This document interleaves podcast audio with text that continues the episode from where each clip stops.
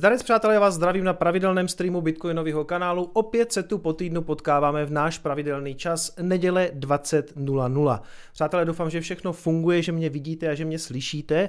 Na začátek mám docela zajímavou informaci. Volal mi dneska Standa Hruška ze Standa Show, že mám zítra přijít na jeho stream, protože logicky kvůli těm různým omezením, co vláda zase vymyslela, tak mu odpadli nějací hosti a samozřejmě to byla věc, na kterou já jsem vždycky připraven, protože já se s ním můžu spojit přes telemost, takže pokud mě dneska ještě nebudete mít plný zuby, tak můžete zítra ladit eh, Standa Show, ale konec konců dneska já toho možná tolik nenakecám, protože máme vzácný hosta, který možná eh, bude mít zajímavější informace pro vás než já. Přátelé, naším dnešním hostem je Vavřinec Larry Čermák, eh, šéf výzkumu a analýzy serveru The Block. Larry, děkuji, že jsi přijal moje pozvání a děkuji moc za tvůj čas. Díky moc za pozvání.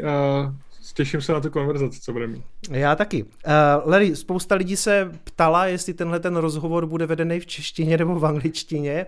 A ono vlastně paradoxně, tohle je tvůj nějaký první rozhovor pro nějaký kryptomédium, řekněme, vedený v tvojí mateřštině, že jo, v češtině. Je to tak?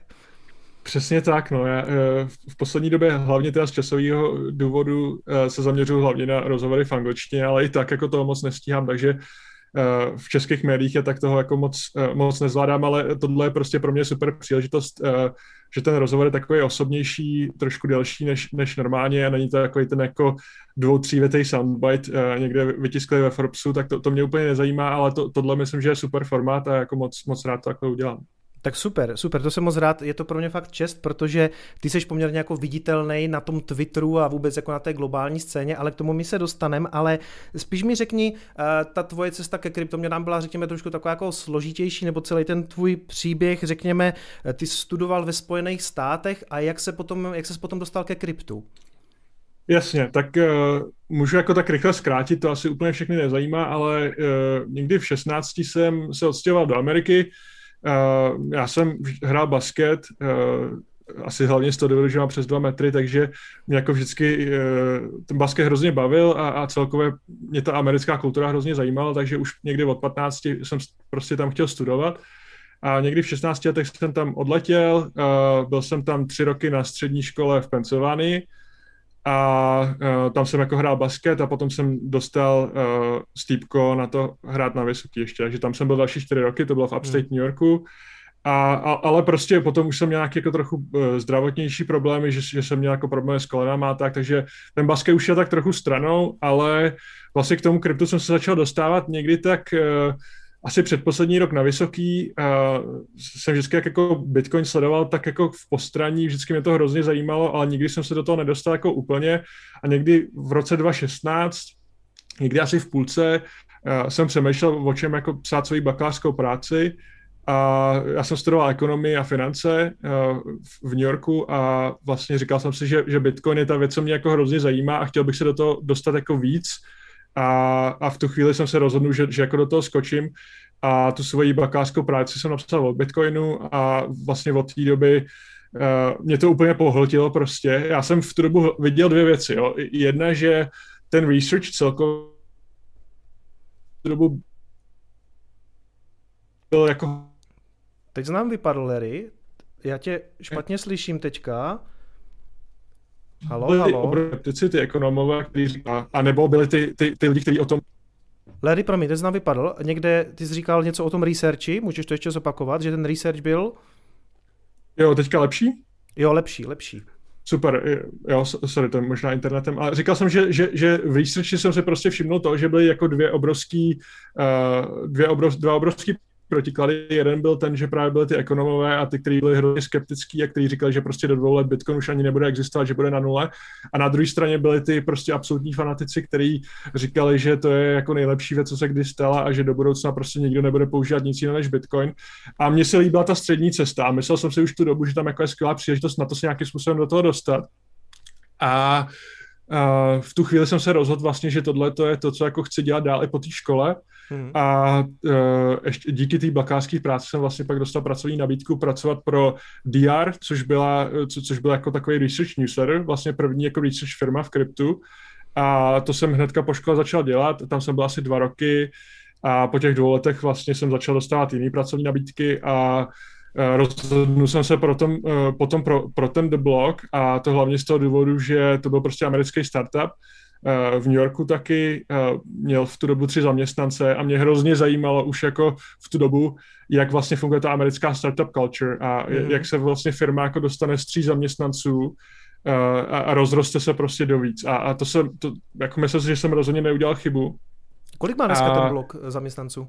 Teďka už asi 35 nebo skoro 40, mm-hmm. už, už jako jsme se relativně rozrostli a je to vlastně eh, hrozně pro mě zajímavý a doteď mě to hrozně baví, jako být součástí toho, jak ta firma roste a jak jsme vlastně vybudovali tu firmu jako v podstatě od ničeho do teďka jako to, že, že, že prostě se, se k nám chce dostat jako spousta hrozně chytrých lidí a, a, máme jako obrovský zájem od investorů a tak. Je to jako fakt hrozně super zkušenost a určitě bych to všem doporučil, jako jestli má někde jako příležitost si tohle cestou projít, protože mě to jako fakt naučilo hrozně věcí. V tom startupu ten člověk se musí naučit vlastně mít několik rolí.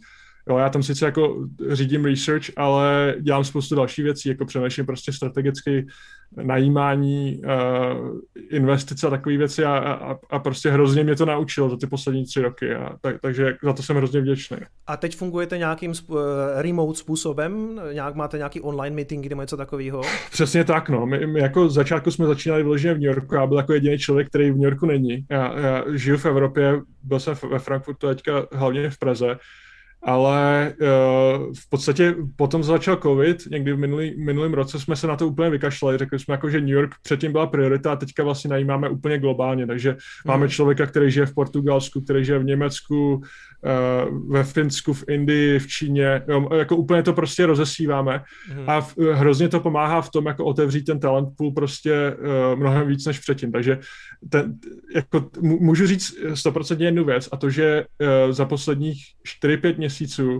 se celkově ta kvalita toho, těch lidí, kteří se k nám přihlašují uh, o práci nebo o internship, se hrozně zvýšila. Jako je to fakt úplně neuvěřitelné. Máme jako uh, zájem prostě od lidí, kteří studují jako PhD na Harvardu, na Stanfordu, Oxford, jo, jako fakt úplně nejlepší background, co si člověk může jako vymyslet.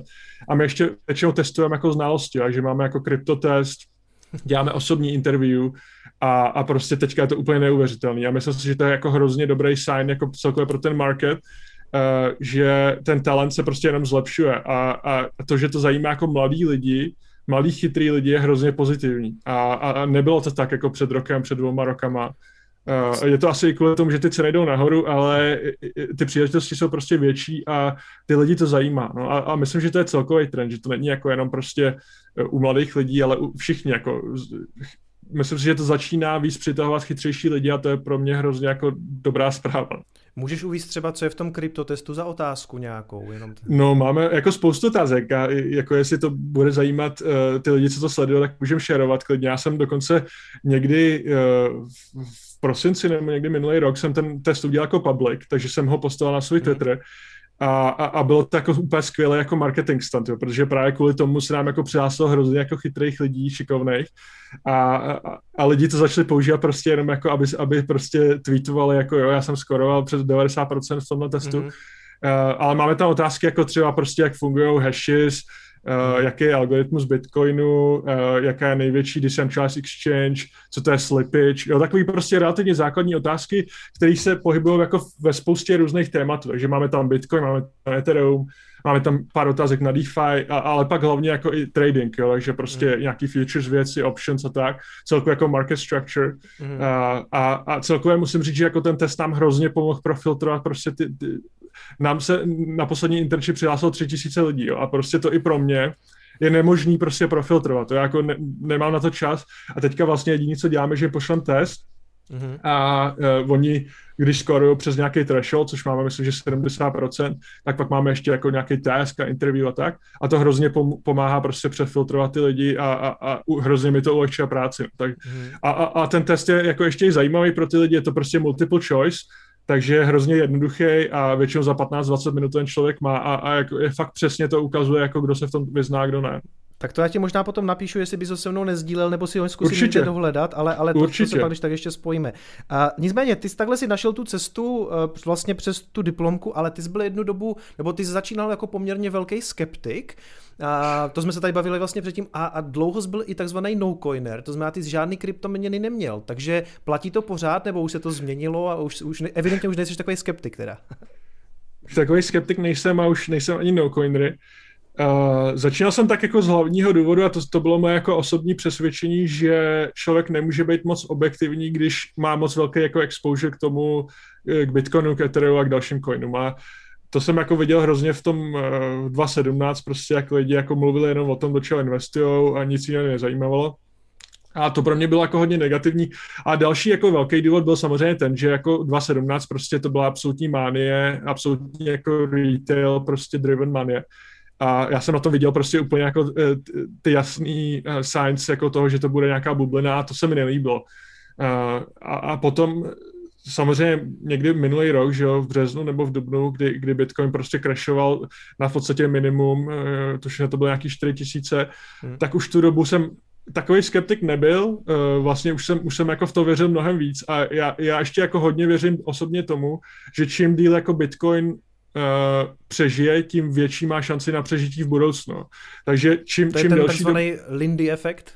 Je to tak? Přesně tak. Mm-hmm. Přesně tak. A, a jako to si myslím, že je fakt jako důležitý pohled na, na Bitcoin celkově, je, že když jakoby vlastně se regulátorům a celkově lidem nedaří přes všechnu tu kritiku ten Bitcoin nějakým způsobem udělat nerelevantní, tak si myslím, že to je hrozně pozitivní do budoucnosti. A čím vlastně delší dobu existuje, tím si myslím, že je to jako zajímavější investice pro ty větší investory.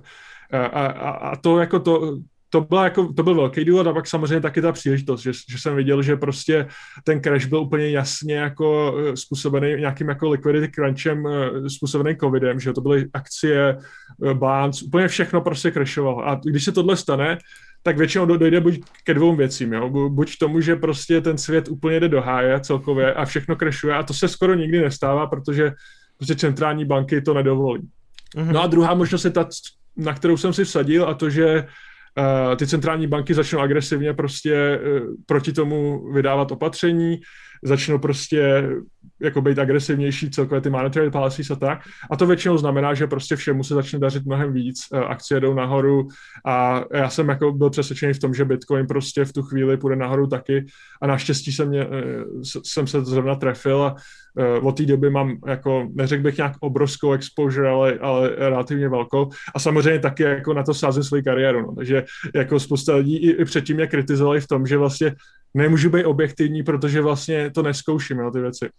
Hmm. Já jsem samozřejmě zkoušel, jenom jsem neměl úplně jako tak ty investice velký, ale zkoušel jsem všechno, takže jako se vším jsem měl jako obrovské zkušenosti, ale te, teď samozřejmě jako na to sázím svoji kariéru, že, že prostě tohleto do, do budoucna jako neodejde a že do budoucna tohle pořád bude jako obrovský, obrovská příležitost pro, pro lidi jako celkově a Uh, že, že to industry jako Bitcoin industry a celkově crypto industry prostě bude dál fungovat. A, a, a to si myslím, že je hodně důležitý. No. Mimochodem jsem viděl v létě, že se i do jisté míry nějak jako spekulativně vezl třeba i na nějakých DeFi projektech, ale k tomu se určitě yeah. ještě dostaneme, k DeFi jako obecně. Ale ještě mě zajímá, já jsem někde četl, nebo to jsme si možná říkali, my už ani nevím, jestli na technické zkoušce, ty snad do teďka držíš i nějaký CryptoKitty, je, je, tu, tu NFT kartičku, je to tak, nebo máš to? Uh, jako 2017 prostě uh, jsem se tak vyzkoušel spíš a dal jsem do toho jako pár, pár set dolarů možná. A pořád to samozřejmě ještě mám, ale to už jako má to hodnotu prostě úplně v podstatě nulu, že jo. Celkově ty NFTčka z 2017 šly v podstatě na nulu od té doby. Ale... Já jsem chtěl, víš, jako právě zeptat, že teďka se ta NFT manie trochu vrací, jestli, a k tomu se mimochodem taky ještě dostanem, ale já si myslím, že právě ty CryptoKitties dneska budou mít velkou cenu s tím, že třeba byli jako první, takže ne, nemají takovou velkou cenu teďka. V podstatě vůbec, jako myslím si, že já to už moc nesleduju, protože mě ty CryptoKitties už moc nezajímají, asi taky tím, že jsem v tom prohrál nějaký peníze ale eh, myslím, že jenom ty Gem Zero jako má ještě nějakou hodnotu. Jo. Ty úplně jako ty, který byly první, ale ty, co mám já, prostě to, to už žádnou hodnotu nemá. Ale na druhou stranu jako uh, od té doby jsem třeba investoval do pár jako takhle jako pro zábavu, jo, uh, do Hashmasks třeba, uh, to mám tady za sebou, krásně vytisklý. Uh, a potom ještě pár, uh, jsem velký, relativně velký investor v NBA Top Shot, což mě jako blízký hlavně kvůli tomu basketu, jak jsem říkal. Jsem uh, od, od 8 let někdy do 22 až přes 14 let jsem hrál basket a, a NBA samozřejmě sled, sleduju každý den v podstatě a hrozně mě zajímá, tím pádem NBA Top Shop pro mě byla jako skvělá příležitost a investoval jsem do toho prostě pár set dolarů a teďka se ta investice hrozně zhodnotila, protože prostě o tom začínají tweetovat NBA hráči a, a, a líbí se mi to hlavně z toho důvodu, že v kryptu je hrozně všechno jako correlated, jo? že všechno v podstatě jde jako uh, dohromady se sebou, že jako i, i Bitcoin, Ethereum, jako jo, nějak to trochu fluktuje, ale celkově 99% všech investic jsou úplně spojený, jo? že když jde něco dolů, tak jde v podstatě všechno ostatní dolů taky. A NBA Top Shot je zajímavý v tom, že tím, jak je to v podstatě jako je pseudo-blockchain, v podstatě to vůbec to není decentralizovaný, jo? jde jenom o to, že to je jakž tak transparentní. Mm-hmm. Ale je to zajímavé v tom, že prostě ty uživatelé jsou úplně jiný, než jsou v kryptu. Jo? To znamená, že když třeba portfolio jako teď, když Bitcoin jako crashuje, Ethereum crashuje, DeFi tokeny crashují, tak Top Shot se drží relativně v podstatě stejně. A je to hlavně kvůli tomu, že prostě ta celkově ta target jako audience hmm. je, v, je v tom NBA to to úplně jiná a, a tím pádem jako pro mě je to i zajímavé jako diversifikační takový tool, ale hlavně mě to zajímá, hlavně mě to baví, no, takže hmm. to je ten, ten největší důvod, já v NFTčka úplně za stolik jako nevěřím, myslím, že tam do budoucna bude jako obrovská delusion v tom, že prostě pořád se tisknou nový, nový, nový, nový a že to lidi jako do budoucna nebude za stolik bavit. No. Většina do toho investuje jenom kvůli tomu, že si myslí, že to můžou relativně jednoduše flipovat. Což díky, je pravda. Díky, že to řekl ještě někdo jiný než já, pane bože, děkuju. Ale jako některé věci tam jsou zajímavé. Musím říct, jako samozřejmě o tomhle se nebudeme bavit do detailu, ale třeba jsou nějaké jako insurance product, produkty, které fungují v NFTčkách, které jsou zajímavé. To znamená, že když ten člověk třeba když ten člověk drží to NFT v insurance, tak prostě má nějakým způsobem uh, nějaký cover, na, těch, na ty protokoly a tak, tak to si myslím, že je zajímavý a některé ty NFTčka jako zajímavý nějakým způsobem jsou, že jsou jako návol a tak, ale, ale jako do budoucna myslím si, že jsem taky spíš jako skeptik, no. Mm. Uh, myslím si, že za prvý Ethereum to absolutně není schopný zvládat, jako o tom se můžeme bavit trochu jako do hmm, budoucna. Hmm, tomu se dostaneme určitě, no. Tomu možná, se ještě, dostane. možná se ještě dostaneme obecně jako k těm NFTčkům taky. Já jsem se spíš jako zeptat na to CryptoKitties, no. Um, Hele, víš co, dostaneme se, dostanem se k tomu ještě, já to tady mám jako v podstatě jako samostatný téma, ale pojďme se ještě možná víc pobavit jako o té tvoji práci v tom bloku. Co to mm-hmm. přesně obnáší? Ty seš uh, head of research, nebo, uh, nebo já jsem si to přeložil jako šéf výzkumu a analýzy. Co děláš v bloku? Uh, vlastně dělám to, že jsem zodpovědný za celkově ten research team a to vlastně znamená několik věcí. Za jsem jako zodpovědný za to, jaký najímáme lidi, jak, jaký prostě bude mít tým. A za druhý jsem zodpovědný za ten celkový produkt toho, co děláme v research týmu. A hlavní jako output toho research týmu je ten, že máme prostě klienty, většinou jsou to instituční klienti, takže jako investment banks, prostě celkově investoři, ale máme tam prostě spousta konzultačních firm, jako Accenture, Deloitte, KPMG, Uh, v podstatě všechny jako firmy, jako větší, co si dokážeš nějakým způsobem před, před, představit, tak uh, nás. A to znamená, že nám platí prostě většinou je to kolem 2 až 5 tisíc dolarů, relativně velkou sumu.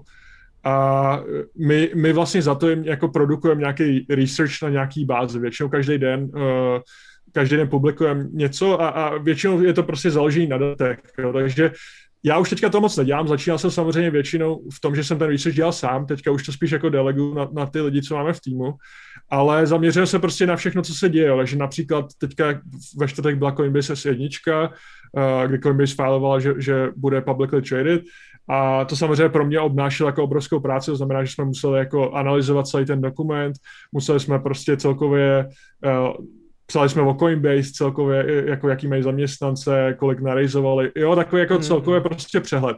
A, a ten náš produkt je takový, že jako je hodně general, takže my děláme company overviews, uh, děláme jako on-chain analysis, děláme market analysis, jo, spoustu takové různých věcí, a uh, ten hlavní pitch je vlastně takový, že téhle těm firmám jako dáme know-how a ještě jim ušetříme čas, aby to vlastně nemuseli dělat sami interně. Takže spousta těm firm jako nabízíme uh, prostě třeba dvě, tři hodiny měsíčně a já pak ně, někdy se s ním mám koly nebo někde jiný v týmu a, a řešíme to s nimi jako, v podstatě je to i consulting do nějaký míry, no. Ale ten produkt je hlavně založený na tom, že máme prostě, produkujeme nějakým způsobem nějaký jako research papers a, a ty publikujeme na, na ten research portal a ty, tyhle ty naši, zaměst, na, naši customers to prostě odebírají a, a čtou si to a většina z nich jsou jako zatím spokojení, no, takže, takže zatím dobrý. Mm-hmm, mm-hmm. Takže v podstatě jako berete nějaký data, děláte z nich jako vlastně nějaký report, který si potom ten Deloitte nebo jiný klient prostě už přechroustá nějak jako Přesně tak. pro to, co on potřebuje. Mm, Přesně jasně. tak, takže například jako v létě, že když byl ten obrovský DeFi boom, tak jsme, jak, tak jsme jako dělali hodně analýzy do hodně jako těch DeFi protokolů a jak říkám, no nejvíc to těm firmám prostě ušetří čas a, a dá jim toto know-how, který, který by jim jako trvalo mnohem delší dobu, než, než kdyby to dělali sami, no. Takže to je ten hlavní jako přínos. A, a pak samozřejmě to, tohle je jako moje práce a můj tým, máme, můj tým je přibližně 10 lidí, že blok je 35, zbytek máme jako asi 10 takhle jako novinářů v podstatě, kteří jsou něco jako Bloomberg nebo Financial Times, který prostě mm-hmm. píšou o tom, co se v kryptu děje, Uh, no a pak zbytek máme prostě takový věci jako backend, jo, sales team, uh, celkově management a takové věci. A, a, ale hlavně se teďka zaměřujeme prostě na dvě věci, to, to jsou news a, a research a do budoucna se taky chystáme jako hodně vstoupit do dat, takže v poslední době pracujeme jako s hodně data providerama, jak říkám, jako on-chain data, market data a tak, a to nějakým způsobem zpracováváme a, a, a tím se jako chceme zabývat mnohem víc, no, protože samozřejmě data jsou jako mnohem zajímavější než, než jenom research pro lidi. No. Mm-hmm. Já jenom připomínám, přátelé, standardní formát tady toho rozhovoru, to znamená, my si budeme s Larrym asi 90 minut povídat, to znamená zhruba do půl desáté, pak přijde opět řada na vaše otázky, které můžete klást přes slidou, eh, odkaz je v popisku videa, anebo v obrazu vidíte QR kód, takže Larry potom poslední půl hodinku bude odpovídat na vaše dotazy.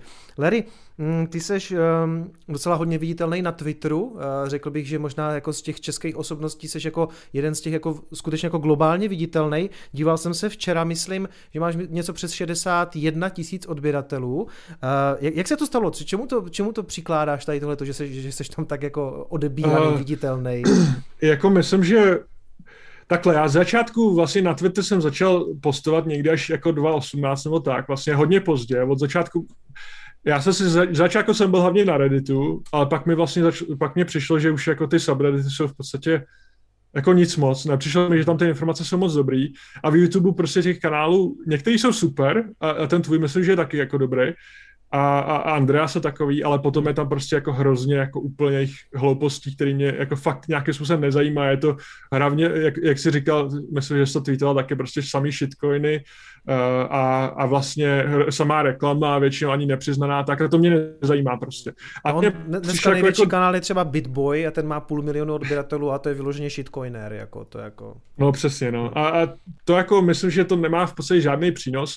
Pro nás to má přínos jenom v podstatě z dat, takže my jako z toho máme super data, ale eh, na Twitteru mi přišlo dobrý to, že se tam prostě odehrává jako spousta důležitých diskuzí a, a ty lidi mi přijde, že tam jako, že celkově ta konverzace tam je jako, jako racionálnější a zvlášť, když si to člověk jako filtruje podle sebe.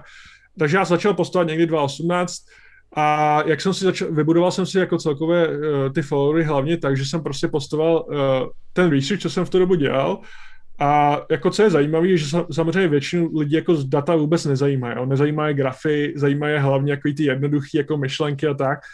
A, a co já jsem dělal, že jsem nějakým způsobem ty, ty grafy jako zabaloval do nějakých těch svých myšlenek a, a snažil jsem se to těm lidem jako víc prodat. Jo? A to se mi, myslím, jako podařilo dost dobře z začátku, protože v tu dobu jako skoro nikdo nepostoval takový jako data-driven uh, grafy, uh, celkově nějaký insights a tak protože prostě to nemá moc engagement, tyhle ty věci. Ale když to člověk udělá tak, že jako do toho dá trochu svůj názor a udělá v tom jako nějakou svůj narrativ, tak to, to, to se mi jako myslím povedlo z začátku dobře a pak samozřejmě v poslední době se to začíná Uh, pak samozřejmě v poslední době se to začíná už hodně nabalovat, tyhle ty věci. Jo. Takže začátku prostě mi trvalo jako, já nevím, v podstatě několik měsíců, než jsem si vybudoval nějaký svý followery a teďka už za poslední měsíc prostě mi přibylo 10 tisíc jenom v podstatě kvůli tomu, že těch followerů už mám hodně. Jo.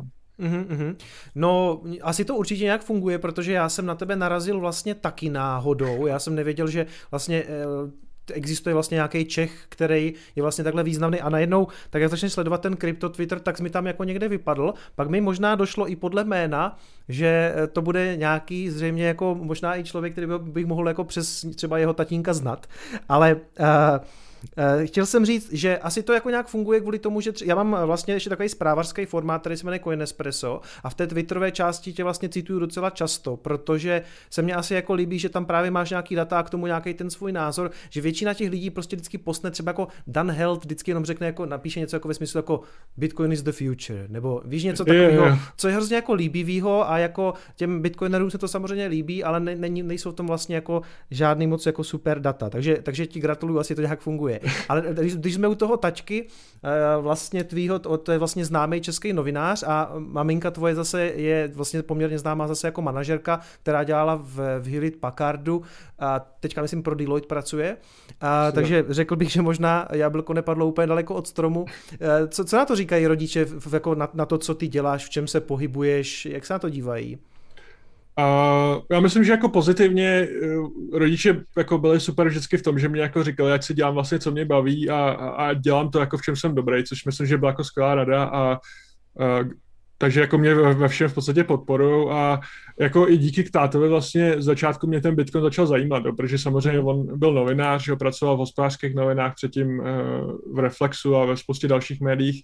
A samozřejmě na ten Bitcoin narážel dost často a byl jeden z prvních v Česku, kdo o tom dělal reportáž, což je nějak rok 2014, 2013, bohužel všechny Bitcoiny ztratil samozřejmě, ale dělal reportáž nějakou, že prostě cestoval po Evropě a uh, utrácel ten Bitcoin jenom za nějaký jako kafe a takový blbosti, jo. Mm-hmm. Takže on od začátku jako o tom měl uh, dobrý přehled a myslím, že to mě jako to mě jako trochu v podstatě tak jako nahlodlo, že mě to vždycky jako zajímalo tak jako po straně. Pak jsem se k tomu samozřejmě dostal sám, ale rodiče samozřejmě jako líbí se jim, že, že dělám něco, co mě baví a líbí se jim, že samozřejmě jako jezdím po konferencích a že nějakým hmm. způsobem jako lidi zajímá, co říkám, no, takže jako oni jsou myslím spokojení. A viděl jsem, myslím, že tvoje sestra nedávno, myslím, promovala na VŠE, nebo někde nějaké ekonomiky, bylo to myslím na VŠE, takže to je ekonomika. Na JS, no, takže na Karlovce. Jo, jo, aha, takhle, takže, ale, ale ekonomické vzdělání má, takže nemáte jo. nějaký jako u, u večeří společných, nemáte nějaký kleše ohledně jako finančního světa nebo něco takového? No, ani úplně ne. Já myslím, že jako zajímavé je, že uh, jako tátu Bitcoin vždycky zajímal a nikdy se do toho prostě nějak moc nedostal, že jako spíš se o to všichni tak informují jako přeze mě a samozřejmě všichni máme tak nějak jako, jako trochu ekonomický vzdělání a ale jako uh, bavíme se o tom spíš tak pro zábavu, no. Uh, jako není to nějak prostě nějaký jako deep discussions, uh, co jsme měli ekonomický, to úplně ne, ale Uh, tak bavíme se o věcech, co, co se prostě dělo, tak, tak ve světě ekonomicky i ne a já samozřejmě všechny informuji o Bitcoinu, oni mě informují za o jiných věcech, které mě zase tak nezajímají, je, je asi zase tak nezajímá Bitcoin. No. A všichni nadáváte tátovi, že ztratil ty Bitcoiny, to je jasný. Když jsme u toho Bitcoinu, um, Bitcoin uh, teď má v celku jako, tím logicky musíme jako začít, když se začneme bavit do kryptoměnách, že jo? Um, tam je celku jasný teďka ten cel, celosvětový narrativ toho digitálního zlata, zlato 2.0 hmm. a tak dále. To si myslím, že mu teďka nikdo moc asi nevezme. Žádná jiná kryptoměna si myslím, v tomhle tomu hmm. asi konkurenci moc nemá. Eh, je to ten důvod, proč ho teďka začali kupovat ty firmy? Jako určitě, no. Eh, já můžu říct nějaké jako informace, prostě samozřejmě tím, že máme i, i newsroom, tak se, se i pohybu jako v těch diskuzích, kde prostě se bavíme s firmama, kde se bavíme s těma uh, firmama, který nějakým způsobem ty, ty bitcoiny pro, ty, pro tyhle ty jako firmy získávají, takže Coinbase, Nidic uh, a spousta dalších taky. Uh, a, a, a vidím to prostě, takže když se s těma firmama bavím nebo s těma lidma, co, co, ty, co to nějakým způsobem facilitujou, tak uh, je to úplně jasný. Prostě jim úplně takhle něco překliklo v posledním roce a, a ten, ta změna je prostě fakt tak hrozně jasná, že, že když se s nima člověk baví, tak uh, to prostě, to, to nejde přehlídnout. Jo? V hmm. podstatě všichni si teďka myslí, že kvůli tomu, že jako COVID a celkové ty centrální banky jsou aktivnější, tak, tak, tak prostě předpokládají, že, že inflace bude do budoucna vyšší. A přijde mi, že jako celkové ty firmy, ne, že by ztratili důvěru v cash, ale zmenšuje se trošku ta důvěra, která předtím byla obrovská. A jelikož teď jako MicroStrategy to v podstatě začalo, ale pamatuju si, že když, když jsme poprvé jako zjistili to, že oni do toho investovali, tak jsem si říkal, jsem o té firmě nikdy neslyšel, v podstatě jsem o nich nic nevěděl, myslel jsem v podstatě, že to je jako nějaký vtip, jo, nebo nějaký fake. Uh, a takže to si myslím, že byl takový ten první krůček, pak samozřejmě Square, no a teďka v poslední době Tesla, jo. Ta Tesla to hmm. prostě tak úplně propálila, uh, že teďka se o to zajímá úplně skoro každý, jo. Takže když když uh, Sailor dělal uh, tu konferenci pro, pro všechny firmy, které chtějí investovat do Bitcoinu nebo o to mají nějaký zájem, tak tam bylo 1500, přes 1500 firm, který tam měli CFOs, CEOs, který měli nějaký prostě minimálně trošku malý zájem o to uh, do toho Bitcoinu investovat. A to, to předtím vůbec nikdy nebylo. A uh, celkově ta, ta, ta narrative toho, jako že to je prostě nějaký hedge oproti jak inflation, op, oproti inflaci, uh, je v poslední době hrozně silný a, a my i v bloku jako víme prostě o čtyřech, o pěti minimálně firmách z S&P 500, který v tuhle chvíli jako exposure získávají, buď přes Nidic nebo přes Coinbase. Mm-hmm. A, a těch firm je určitě víc, to, to jsou jenom ty, ty které nějakým způsobem uniknou, jako, uh, ale uh, slyšel jsem za, v posledních třech dnech, že další obrovská firma, ještě větší než Tesla, kterých je myslím, že jenom pět, tak uh, v tuhle chvíli jako uh, začíná získat exposure na Bitcoin. Samozřejmě to, tohle ty věci říkám, co tak slyším, to není garantovaný, mm. ale objektivně můžu říct, že prostě tohle teďka vybuchuje hrozně. I když cena Bitcoin za poslední dva týdny prostě není zas tak dobrá, tak bych tohleto určitě nepodcenil. A určitě bych spousta lidí teďka jako spekuluje, tak jako, že, že to vlastně končí stejně jak 2017, tak já bych jako byl hodně překvapený, kdyby to končilo. A hlavně kvůli tomu prostě, jak takhle vidím ty firmy, které uh, předtím to vůbec nezajímalo, najednou teďka mají obrovský FOMO a, a, a tu exposure získávají. A nejsou to jenom public firmy, ale jsou to i fondy. Eh, jo, Bridgewaters a uh, další prostě obrovský světový fondy se skvělýma investorama. Uh, prostě ta, ta propozice toho dát do Bitcoinu 2 až 3% fondu nebo 2 až 3, 10% cache začíná být hodně zajímavá pro všechny firmy.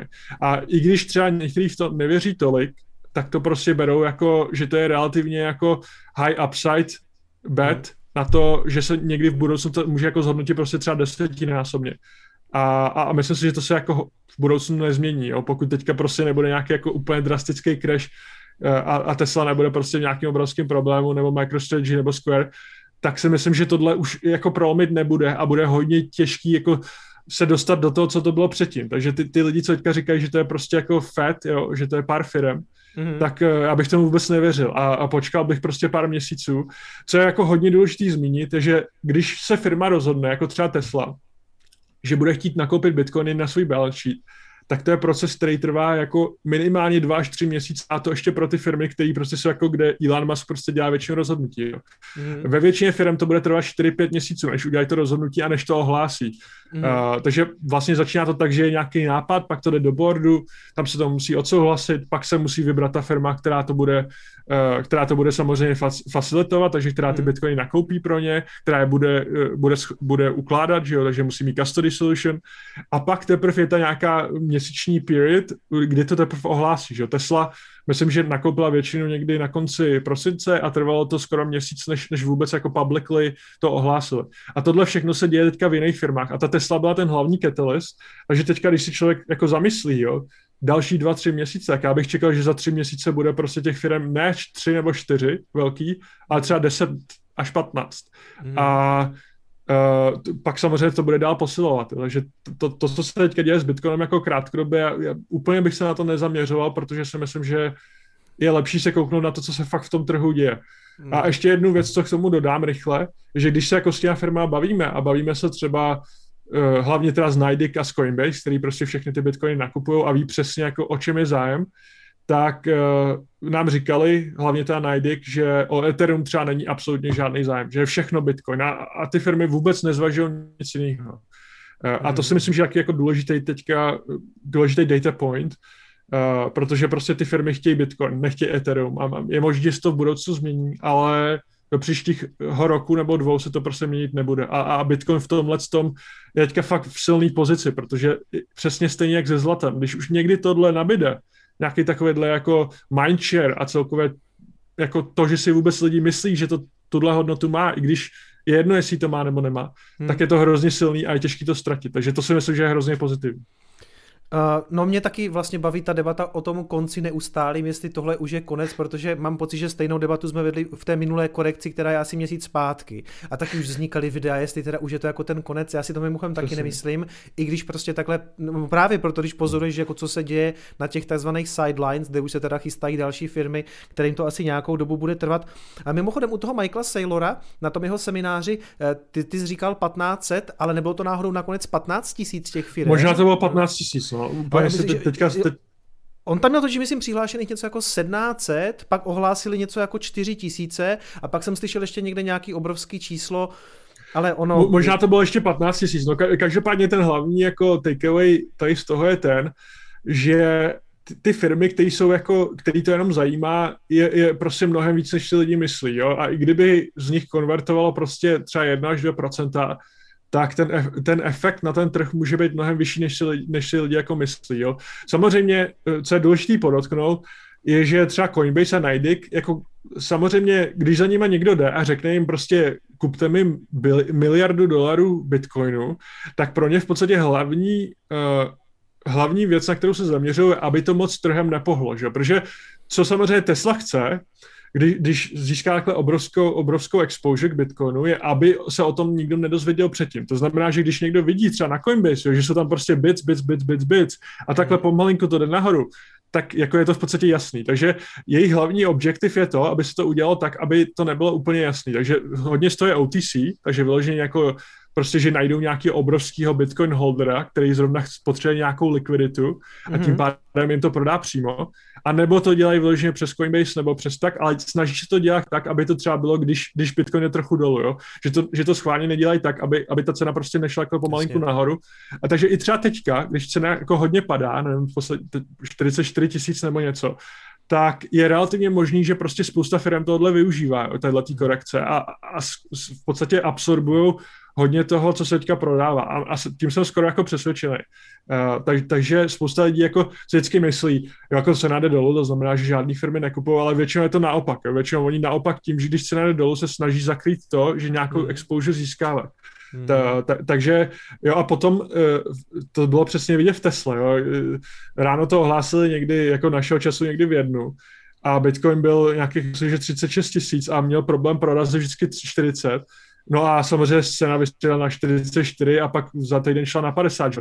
Tam jde o to, že to, tahle ta událost se vždycky jako price inuje, to znamená, že jako lidi prostě to tak jako o tom ví a, a, a ten Bitcoin hodnotí až v tu dobu, když je to ohlášení, ne v tu dobu, když to nakupuje. A, a to si myslím, že jako spoustu lidí měli pochopit, že, že to je jako takový koncept, který není úplně intuitivní, ale je to důležitý, protože třeba řekněme si, že eh, za tři měsíce ohlásí Apple, že, má, že, má, že nakoupil miliardu dolarů v Bitcoinu, uh, tak cena Bitcoinu v tu chvíli může být úplně v pohodě stejná jak teď, ale prostě vystřelilo by to znova na 60, možná i víc, jo, protože mhm. prostě v tu chvíli, až se lidi uvědomí, co se vlastně stalo a jaký to má implications. Takže mhm. to je věc, jako kterou si myslím, že by lidi jako měli víc pochopit.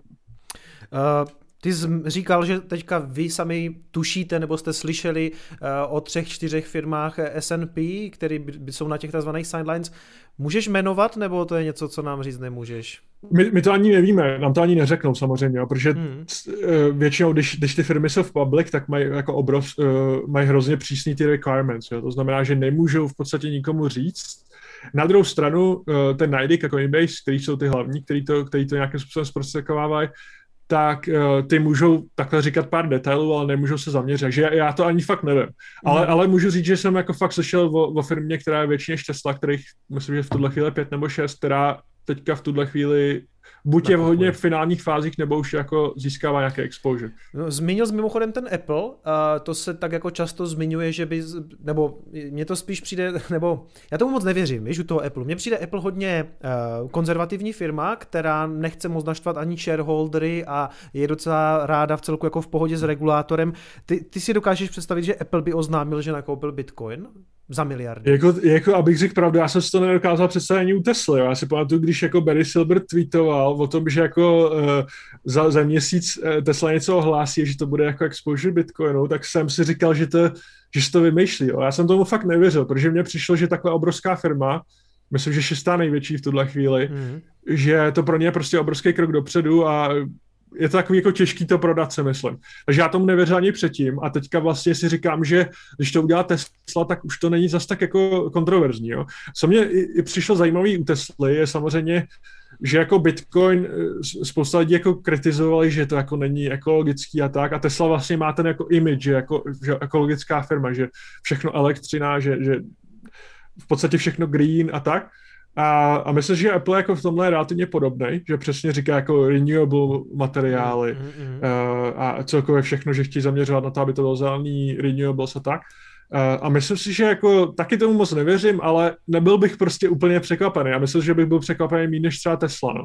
Mm. Uh, a, takže myslím si, že to je relativně možný a uh, nemyslím si, že to bude prostě nějaká obrovská suma, ale když se člověk koukne na Apple, tak oni mají obrovský cash, obrovský, obrovský množství cache, jo. Mm-hmm. Uh, nejvíc prostě, myslím, že to je nejvíc jakákoliv, jak, jako jakákoliv public firma.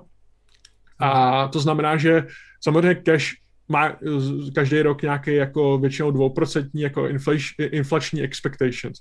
A to znamená, že každý rok teoreticky jako by měli cash ztratit kolem 2% a na to mhm. ty centrální banky jako targetují. A, a pro Apple to není dobrý, že jo, držet cash, který každý rok ztratí 2%, tak když teoreticky můžou investovat, Uh, nemusí to být Bitcoin, ale může to být cokoliv jiného, uh, kde většinou ty ta cena nejde dolů takhle, takhle drasticky. A to 2%, ty 2% jsou ještě samozřejmě relativně jako arbit, a, a, takový arbitrer, jo. Spousta věcí jdou nahoru mnohem, mnohem rychlejší cestou, jako třeba vzdělání nebo služby nebo tak. Uh, takže by mě to úplně nepřekvapilo a myslím si, že když se na, tenhle ten podcast nebo na, na tenhle ten stream podíváte za dva, za tři měsíce, tak si myslím, že minimálně další 4-5 firm, možná i nějaká obrovská, jako už exposure mít bude. Mm-hmm.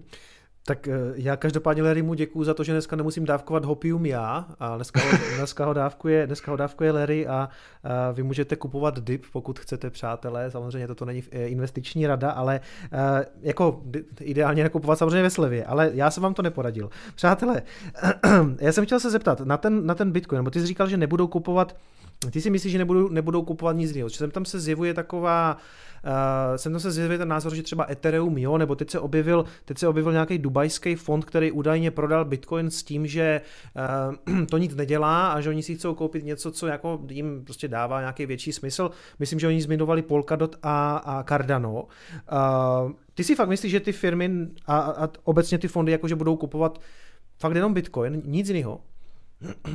Jako myslím, že v tuhle chvíli fakt jo, a hlavně teda, když se bavíme o firmách, tak tam podle mě nic jiného nepřichází v úvahu, jako že by třeba nějaká velká firma ohlásila, že jako Ethereum, to si myslím, že jestli se někdy stane, tak prostě za třeba 4-5 let, možná i víc. A i tak jsem skeptický, jo, protože oni to hlavně dělají kvůli uh, celkově jako exposure uh, a, a celkově jako ty inflační hedge, jo. Takže Ethereum v podstatě to zatím nemá, tuhle tu narrative a myslím, že ani do, do krátké doby mít nebude. Ale co já třeba vidím, jako abych, abych byl hodně objektivní, tak hodně z těch fondů, celkově vysíček a, a celkově uh, jako uh, private equity a tak, tak ty to Ethereum zajímá víc a hlavně DeFi teda.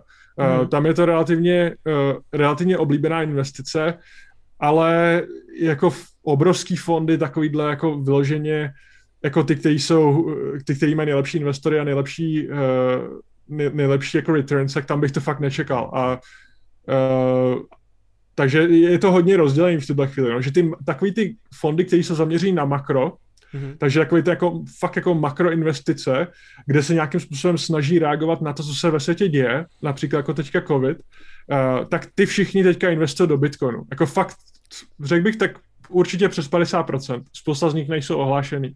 Mm-hmm. Um, ale uh, výsička a, a výsička hlavně mají z největší zájem o DeFi a to hlavně kvůli tomu, že tam je prostě upside jo. a spousta z těch tokenů jsou trochu podobný tomu, do čeho jsou zvyklí investovat. To znamená early stage jako uh, prostě early stage equity, jo. Takže to je pro ně zajímavější, ale samozřejmě to je mnohem menší trh. Jo. Těch, těch výšiček samozřejmě je relativně hodně, ale nejvíc těch peněz je tady v těch fondech a v těch, uh, v těch firmách. Jo. A to, to si myslím, že je pro Bitcoin jako hrozně pozitivní. Čili uh, je to jistá forma i takové jako spekulace prostě třeba pro ty venture kapitalisty, že oni uh, rozjedou třeba, oni investují třeba do deseti projektů s tím, že vědí, že třeba osm potom odepíšou, ale ty dvě budou mít prostě obrovský upside. Je, je to tak? Přesně tak, no, přesně mm-hmm. tak. Mimochodem, No, no to říkáš, říkáš to přesně správně, no, takhle to přesně já vidím. Uh-huh. Když jsme tady u toho pohledu, nebo když jsme u Bitcoinu a u těch jiných altcoinů, tak ty jsi určitě obeznámen s termínem Bitcoin maximalismus, uh, čili v, cel, v celku hodně lidí v tom prostoru, eh, i takových, jako řekněme, vlivných, uh, zastává tady ten pohled, ten, ten řekněme, těch, ten maximalistický. Jako z těch světových měn, z, měn, z těch světových men je to třeba Jack Dorsey, šéf Twitteru, to si myslím, že je, je víceméně přiznaný maximalista. Michael Saylor, když se ho ptali, tak nakupuje taky Bitcoin, o ničem jiným nemluví. Na Ethereum byl takový jako měl k tomu nějaký vyjádření, ale úplně se netvářil na to, že by to začal nějak super kupovat. Nevím, jak Musk, ten teda jako tweetuje zatím ještě o Dogecoinu, ale tak tam všichni víme, jak to je. A co se týče, týče třeba jako té české scény, tak u nás um, Marek Palatinus, je, tak ten sám se označuje za netoxického maximalistu, uh, Dominik Stroukal, ekonom, uh, Pepa Tětek, ekonom, taky maximalisti. Jak, jak, jak ty se na to díváš? Je to... Mm, má to smysl, jako má, má smysl být Bitcoin maximalistou, nebo si tihle lidi nechávají něco ujet? Jako já si myslím, že to dává smysl pro ty lidi, kteří uh, jsou takový trochu konzervativnější a, a celkově samozřejmě jako nedávám to nikomu za zlý. Já si myslím, že to jako investičně to dává smysl mít exposure jenom k Bitcoinu. Na druhou stranu, jako ty, ty příležitosti prostě v jiných věcech jsou a myslím si, že dávají jako jakž tak smysl. Uh, ale prostě když, přesně jako ty fondy, jo, když si někdo chce investovat prostě do budoucna, ukládat si do toho nějaký peníze dlo, na, dlou, na delší dobu a přemýšlí o tom prostě jako z makrohlediska, tak Bitcoin je jediná kryptoměna, která dává smysl, je z mýho hlediska. Ale když, na tom někdo, když o tom někdo přemýšlí prostě přesně z toho VC hlediska, že prostě ten upside je vyšší a že ta šance na to tu investici zhodnotit mnohem víc než Bitcoin je vyšší, tak dávají smysl i ty věci, ale je to už, je to už něco, kde prostě nemůžeš v podstatě uh, třeba měs, měsíčně nám posílat stejnou sumu. Je to věc, u který teda já bych doporučil jako aktivně to manažovat, tyhle věci. Takže hlavně třeba DeFi portfolio, uh, když někdo chce mít, tak je, prostě z mýho hlediska to není něco, kam bych prostě jenom tak dával peníze a věřil v tomu, že prostě za 10 let se to bude úplně v pohodě. V Bitcoinu bych, jsem si tomu skoro jistý, že, že bych to takhle dělal. Uh, ale tady, tady to je prostě věc, u který člověk musí každý den dávat pozor, musí se o tom každý den něco číst, musí sledovat, jestli tam nedochází k nějakým prostě eh, třeba hackům nebo tak. Jo. Je to už, už věc, u který prostě člověk fakt musí dělat aktivně a není to věc jako Bitcoin, kde, kde prostě každý měsíc pošle, já nevím, pár tisíc dolarů a, a nechá to tam ležet. Jo. To prostě takhle nejde. Hmm. Uh, ale jak říkám, jo, ty příležitosti tam prostě jsou, jako minulý léto, když byl ten DeFi boom, tak uh, prostě měli jsme, mám kolegu, který prostě minoval začátku, uh, liquidity minoval Wi-Fi, jo, a ten vydělal na tom prostě v podstatě miliony jako na koruny, jo, a jenom kvůli tomu, že byl někde brzo a ve správném místě, ve správném čase na správném místě. Takže jako když někdo má čas a když se tomu chce věnovat, tak to není špatný. Uh, ale není to prostě věc, kterou, na kterou může člověk zapomenout. No. Uh-huh, uh-huh. Uh, nakousl s tím pádem moje v podstatě další téma. Ethereum, to je dneska vlastně, co se týče tržní kapitalizace, druhá největší kryptoměna, uh, na které se vlastně všechna tady ta, řekněme, inovace z DeFi od léta odehrává, nebo víceméně poslední rok, řekněme, asi uh-huh. zhruba, ale největší hype byl, řekněme, v létě. Uh, Eh, nicméně teďka vidíme jako poměrně velký problémy Etherea škálovat. Eh, vidíme, že to úplně nestíhá ta síť. Mm-hmm. Slibuje se nám nějakou dobu už Ethereum 2.0. Ten přechod, já obecně si myslím, že ta komunita vidí moc pozitivně. Já si myslím, že to bude možná jako bolestivější, než si většina lidí možná myslí. Jak dlouho budeme podle tebe čekat na, na verzi 2.0? Já jako samozřejmě nechci úplně tak jako něco odhadovat, ale řekl bych, kdybych si jako měl typnout, tak aspoň ještě dva roky. No. Je to jako, lidi hrozně jsou pozitivní a spousta těch Ethereum jako fanatiků si myslí, že to bude za rok, ale prostě nebude. Jo. Tyhle ty věci, všichni to tady sledují, asi sledují krypto už delší dobu, no většina, tak ví, že v Ethereum tohle je prostě normální, jo. že se říká jako next year všechno, next year, next year. A podobný to teda bylo s Lightning Network, ale je to asi podobný všude, ale v Etheru je to teda fakt jako jasný úplně, kde se říká Ethereum 2.0, jo, uh, určitě příští rok, určitě příští rok. Stejně tak to bylo, když spouštěli jako staking, jo, tak vš- já jsem jim měl takhle sásky prostě s kolegou, který byl jako Ethereum maximalista, ten říkal, že to bude do konce, do konce března, pak říkal, že to bude do konce do, do konce třeba dubna, jo, a pořád takhle oddaluju, oddaluju a vlastně nikdo neví osobně. A Ethereum 2.0, když se bavíme vyloženě o té jako finální fázi, kde bude jako sharding, tak to prostě dva roky, možná i víc, jo, možná tři, čtyři roky. Uh, co ale je možný, je, že Ethereum 2.0 je prostě ta finální, to je ten finální produkt, který se jako všichni chtějí dostat. Ale je možný, že uh, to škálování vyřeší jiná věc a to je jako ty layer, uh, layer twos, jo. Mm-hmm. Uh, takže že to nebude vyloženě vy, vy, vyřešený jako na, na té layer one, nějakým shardování nebo nějakým jiným způsobem, ale že to bude vyřešený uh, přes nějakou layer two, takže třeba Optimism, Optimistic Rollups, uh, pak jsou ZK Rollups, a tam si myslím, že ten potenciál... Jasně.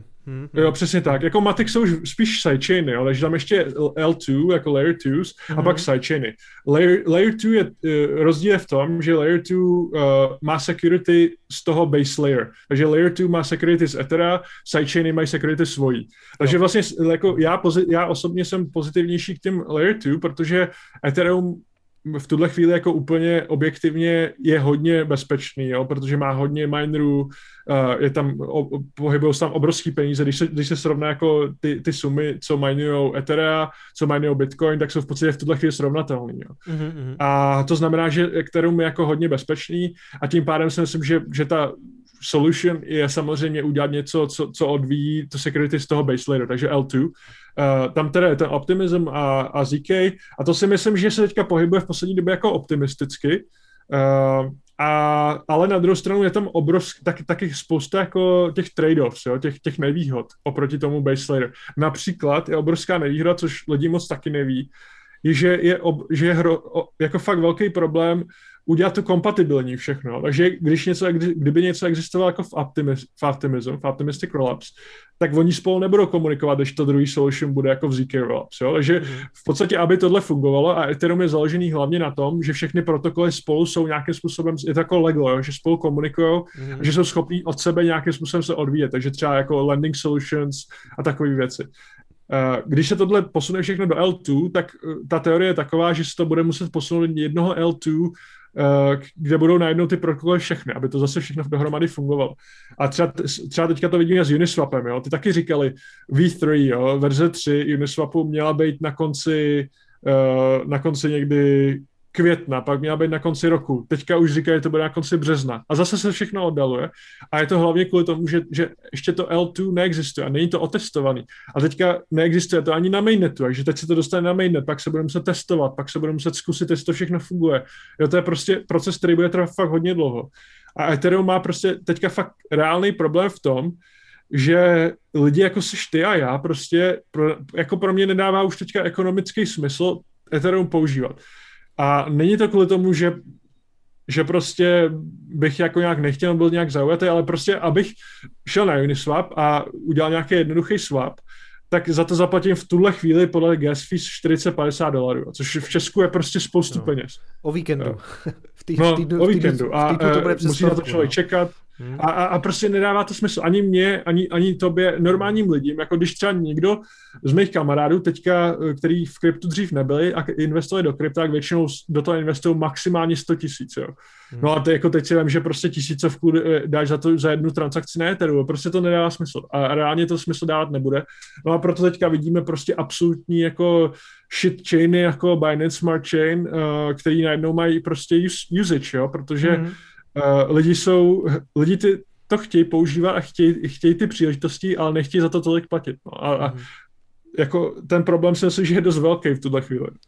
To se dostáváš vlastně k dalšímu tématu, co tady mám. Já si myslím, že část toho bull marketu teďka strávíme ve dvou zajímavých narrativech a to je NFT mánie, tomu se ještě dostaneme, a zřejmě tady ti supové, kteří lítají kolem toho Etherea, ty, ty takzvaný eh, jiný smart chainy, Eh, začalo to víceméně tím Binance Smart Chainem, který víme oba dva, že je silně centralizovaný, ale poplatky má nízko, ale eh, můžeš klidně jako rozvíjet ještě ten, ten Binance, ale zajímá mě třeba tvůj pohled na tu další konkurenci. Co tam ještě vidíš kromě Binance? Je to, jsou to teďka, eh, teď je vyhypovaný hodně Cardano, který už je dneska jako vlastně trojka, Polkadot, o, o tom se hodně mluví, ty sám zmiňoval, myslím ještě Avalanche, Elrond, co, co ti přijde zajímavý z toho?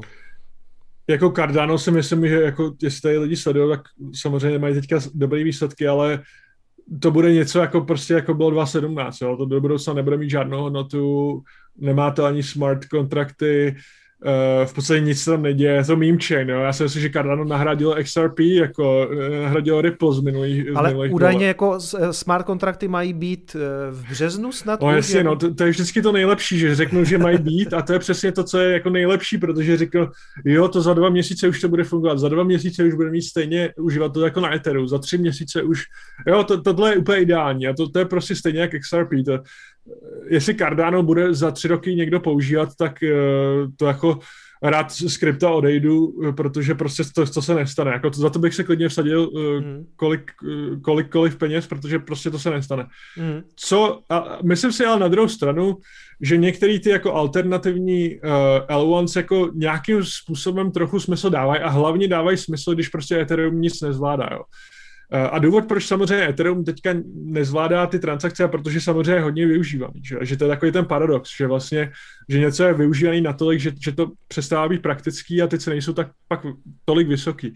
Takže Ethereum teďka nezvládá a tím pádem se lidi koukají na jiný místa. Jo? Eh, jak si říkal, Binance Chain je, to, to je 20 noc, tuším, 19 a jsou to všechno Binance zaměstnanci. Jo? To je úplně prostě jako když člověk chce, eh, chce decentralizaci a je v kryptu prostě z nějakých víc ideologických důvodů a není tam jenom kvůli profitu, tak Binance prostě zapomenou. To, to nedává smysl. Proč, proč oni jsou úspěšní, je, je důvod ten, že Ethereum prostě nezvládá a oni k tomu mají ideální bridge. Jo? To znamená, že oni jsou schopní hodně levně dostat nějaký ty Ethereum jako asety na jejich chain a to hlavně z toho důvodu, protože mají Binance. Jo? Tam mají prostě desítky milionů uživatelů a ty uživatelé uh, většinou jsou přesně takovýhle lidi jako jejich target. Jo. To znamená, že relativně chudí, eh, ale ty, kteří prostě chtějí gamblovat, jo, takže chtějí mít tu příležitost prostě na jednoduchý 100x eh, a, a proto Binance Chain teďka má nějakou, nějakou úspěšnost a druhý důvod je ten, že je hrozně jednoduchý implementovat Ethereum aplikace na Binance Chain. To je prostě, eh, co se týče jako engineeringu, tak je to relativně jednoduchá změna. Jiný chainy jsou mnohem těžší, jo? že když se člověk podívá třeba na něco jako Solana nebo Avalanche uh, nebo Cosmos, tak uh, tam to není tak jednoduchý. Tam prostě ty, musíš to přizpůsobit na tu architekturu, na ten uh, celkově, na ten konsensus a, a takový věci. Takže to je, to je ten největší problém, jo? Že, že vyvíjet ty aplikace je složitý. Co si myslím, že dává smysl v tuhle chvíli sledovat, neřekl bych vyloženě ani investovat, řekl bych jako sledovat, protože do budoucna to může být zajímavý, je, je Solana. Solana z toho důvodu, že FTX je prostě hlavní, jeden z hlavních supporters, Sam uh, Bankman-Friedman, CEO FTX, uh, eh, má obrovskou investici, uh, vybudoval na tom jako Decentralized Exchange svojí uh, a hrozí, hrve do toho hrozný peníze. A jako, jestli bych něco mohl doporučit těm, co, co, co sledují tady ten stream, tak Sam, uh, CEO FTX, je prostě člověk, který je sledujte. Jako to je to je úplně prostě, z mýho hlediska je genius, je samozřejmě shitcoiner v hodně věcech, ale je prostě hrozně mu to dobře přemýšlí a ví přesně, co ten trh chce. A ještě k hmm. tomu je, je hrozně dobře propojený do normálního světa jako nekrypta, že je hodně dobr, schopný jako bridgeovat tyhle ty dvě věci. A z toho důvodu jenom jeho podpora a celkově i jump trading a tak, takový pár dalších větších firm, Uh, to je důvod, proč, to, proč dávat pozor uh, Solaně a ne třeba Cardano. Cardano nedávejte pozor, Solana určitě. Uh, a pak další dva, který sleduju, jedno je Avalanche, Uh, tam si myslím, že je zajímavý, že prostě mají jiný konsensus protokol a, a mají na to takový jiný pohled, ale je tam prostě spousta problémů. Uh, před dvoma týdnama prostě celý chain spadnul kvůli tomu, že tam bylo moc lidí, jako APIs byly úplně dole, stejně jak Infura někdy před rokem. Uh, takže to je takový jako hodně early stage, ale, ale zajímavý, jako řeší ty způsoby, řeší ty problémy jako zajímavým způsobem, jinak než ostatní. A Kosmos si myslím, že je další, poslední, co zmíním, který je zajímavý z toho důvodu, že předchází zajímavě uh, frontrunning problému, což je takový problém, že na Etheru, když někdo vyšle transakci, tak uh, ona je automaticky viditelná pro všechny, takže mineři a tak. A co se stává, když někdo vidí tu transakci, jak může udělat to, že, že jako ji předběhne. Takže že ji udělá dřív, než ten člověk, co ji vyslal. Hmm. Uh, takže třeba arbitráž, jo? takže když někdo se snaží nějak, nějakou neefektivní, ne, neefektivní věc na trhu z toho trhu dostat, tak eh, na Etheru je to hodně složitý, protože všichni tyhle ty lidi jsou opr- prostě koukají na ty transakce a když je tam nějaká věc, která dává ekonomický smysl, tak ji udělají dřív než vy. Jo? Hmm. Takže to znamená, že uh, Ethereum tady na ty, na ty věci jako decentralized trading není úplně ideální. A Cosmos tohle řeší dost zajímavě, kde, kde ten frontrunning je ho, o hodně těžší. Tohle tom problému se říká MEV, MEV, taky hmm. zajímavá věc, eh, o který bych si něco určitě přečet. Eh, a, a Ethereum je na to jako hodně slabý a nemá v podstatě moc odpovědi. Uh, takže tyhle ty tři jako sleduju nejvíc, ale jako upřímně neinvestu do toho, ale uh, myslím si, že nějaký smart contract chain do budoucna fungovat bude a do budoucna místo na trhu mít bude. Uh, asi to bude Ethereum, asi to bude Ethereum s, s L, L2s, ale nemusí, jo, a, a tyhle ty tři bych sledoval jako ty hlavní a nesledoval bych ty, jako který prostě z 2.17 to ještě nějakým způsobem přežívají a prodávají ty svoje narratives jako Uh, tak jako hodně jednoduše, tak na to bych se nezaměřoval, ale tyhle tři z mého hlediska mají nějaký potenciál. Mm-hmm. Já jsem nějaký Cardano mimochodem stále mám, ale teďka jak jako tak pumpovalo, tak já mám takovou strategii, že to v podstatě odřezávám do Bitcoinu, takže uh, mám, nějak, mám nějaký threshold, který když to překročí, tak to prostě seknu a za posledních 48 hodin to ten threshold překročilo třikrát, jo. Přelezlo, já jsem to sekl, přelezlo, sekl a takhle jsem jako vlastně takzvaně naštosoval nějaký saty, takže za mě ten use case je jednoznačně dobrý v tom, že number goes up, ale Myslím, že tady jako pár fanoušků Cardana asi bude, možná, možná budou nějaký hard feelings, uvidíme. Já od jisté doby spoustu jako těch z um, altcoinu beru částečně prostě jako možnost jako namnožit Bitcoin. No. Někteří mi to mají za zlý, ale tenhle ten use case funguje skvěle na, ně, na některých těch coinech. Um, Teď se vlastně jako mluví i o tom, že uh, spousta těchto těch smart chainů právě má jako řešit to DeFi, kde, kde to DeFi jako jednoznačně teda na tom Ethereum moc jako teďka nestíhá. Uh, mě vlastně zajímá, co, co tobě z toho DeFi přijde zajímavý, nebo na čem se, co jsi vyzkoušel v létě, nebo co sám třeba používáš. Jasně, uh, já jako teďka v podstatě aktivně už nepoužívám nic, hlavně o tom, jak jsme se bavili. Prostě jako ekonomicky mi to nedává smysl. Mnohem radši půjdu na Binance, eh, než abych tradoval prostě jako swapy eh, na Uniswap. Protože prostě ekonomicky mi to nedává smysl. Na druhou stranu, Uh, důvod, proč Uniswap je tak hodně používaný, není kvůli tomu, že to je jako zajímavý use case a že to je decentralized tak. Důvod, proč to lidi používají, je ten, že tam jsou příležitosti. Jo? To znamená, že jsou tam v podstatě před třema rokama byl ten systém takový, že ty zajímavé projekty vždycky listovaly první většinou Poloniex nebo Binance nebo tak. Hmm. Teďka je to jiný. Jo. Teďka 99% všech zajímavých projektů jsou první na, na decentralized exchanges. Většina z nich je na Ethereum, to znamená, že většina z nich je na Uniswapu, některý možná SushiSwap a v poslední době teda jako Binance Chain pár jich je jako na PancakeSwapu, jo, ale to bych tak jako trochu, eh, o, to, o tom se úplně do detailu bavit nemusíme, ale ten hlavní důvod, proč Uniswap našel hodně uživatelů, je ten, že tam, že ty příležitosti byly hodně brzo právě kvůli tomu, že tam listovali první. To znamená, že ty jsi měl šanci vlastně koupit něco předtím, než to listoval na Binance. Jo? Jak všichni víme, jak prostě, když to listuje na Binance nebo na Coinbase, tak uh, většinou cena jde hodně nahoru, protože to otvírá celkové likviditu, otvírá to celkově ten trh a tak. Takže to byl ten hlavní důvod, proč to lidi používali a já vlastně v tu dobu. Protože mi to dávalo smysl, že, že se tím vytvoříš v podstatě jako, jako high upside bet uh, na to, že můžeš jako takhle hrozně rychle zhodnotit investici. Většinou to bylo třeba v týdnu, jo, a ty z toho mohl vydělat fakt velký peníze za relativně malý risk.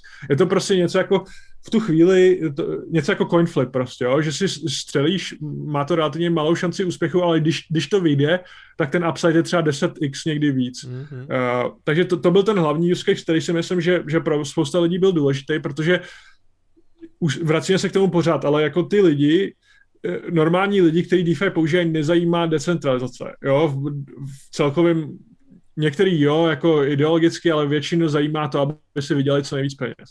A to je ve většině případů nejlepší motivátor. Takže to byl hlavní důvod, proč si myslím, že všechno explodovalo.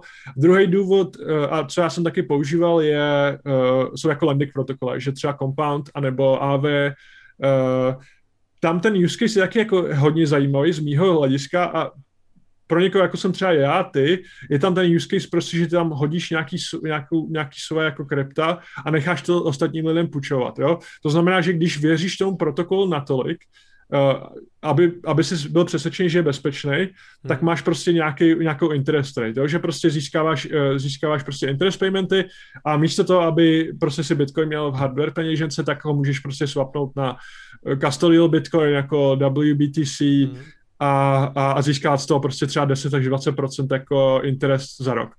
A to si myslím, že je taky hodně convincing use case. Samozřejmě tyhle solutions existují i v centralizované podobě. Máš jako BlockFi, Celsius, uh, spousta dalších, Nexus a tak. Ale tam zase člověk musí věřit té platformě, musí věřit tomu, že regulátoři je nezavřou, musí udělat většího KYC, uh, eh, takže tohle je vždycky taková ta alternativa, no, že, že, že člověk tam má možnost někomu půjčit, a, a leverage samozřejmě tím, že někomu půjčuješ, tak většinou ten člověk to používá, eh, většinou si půjčují ty, kteří chtějí uh, získat leverage na ten trade, takže když věří v něco mm. jako hodně, a nebo naopak, nebo že to chtějí shortovat. To jsou jako ty, ty dvě strany. Někteří to dělají kvůli tomu, aby měli jako ještě větší exposure, někteří ty kvůli tomu, aby to mohli shortovat. Uh, takže tohle jsou ty dva největší use casey. Uh, a ten třetí jsou jako prostě derivatives, no? Když si člověk vezme jako Binance Futures nebo nebo Deribit nebo tak, uh, tak uh, samozřejmě všechny tyhle platformy do budoucna budou po tobě chtít KYC, Všich, všechny prostě po tobě budou chtít informace, budou mít úplně ideální dataset prostě o tom, co traduješ, o tom, kolik máš peněz, o tom, uh, jak, jak se hezky tváříš na, na pasu, takové věci, které prostě spousta lidí nechce. A, a taky jsou tam limity relativně, relativně nízký.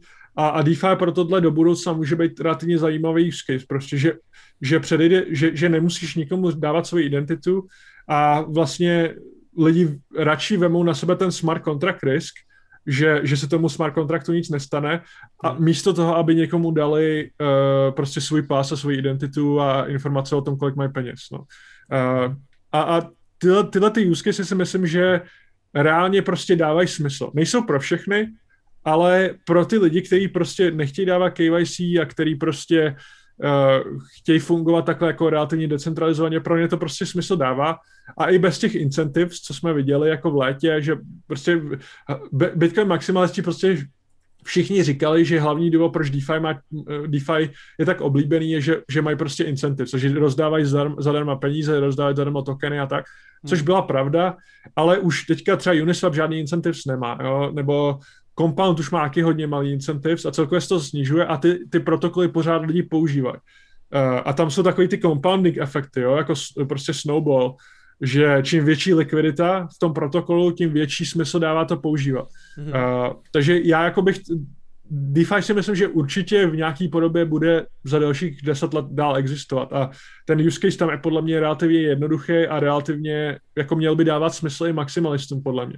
Uh, a co si myslím, že jako taková sranda, že uh, třeba teďka jako Bitcoin maximalisti říkají, že jako DeFi na Bitcoin, jo, tak uh, to jsou tak, tak, takový ty věci, kdy si říkám, že jsou takový trošku jako neférový, protože Uh, Ethereum a celkově ty smart contract chainy jsou samozřejmě mnohem optimalizovanější, že Bitcoin je ideální na jednoduchý transakce a na saving account, ale když tam člověk chce dělat jako uh, podrobnější prostě jako nějaký transakce, a, uh, tak, tak, to moc nefunguje a, a desetiminutový block time prostě na finance nejde, jo? A už i u Ethera, kde ty block time jsou 14 vteřin nebo kolik, tak to moc nedává smysl. Je to moc, mhm. pom, je to moc pomalý prostě. Třeba co se, co se stává v Etheru, je, že si někdo jako veme obrovskou půjčku, a samozřejmě tam má nějakou collateral, že něco, čím zatím za to ruší, za tu půjčku.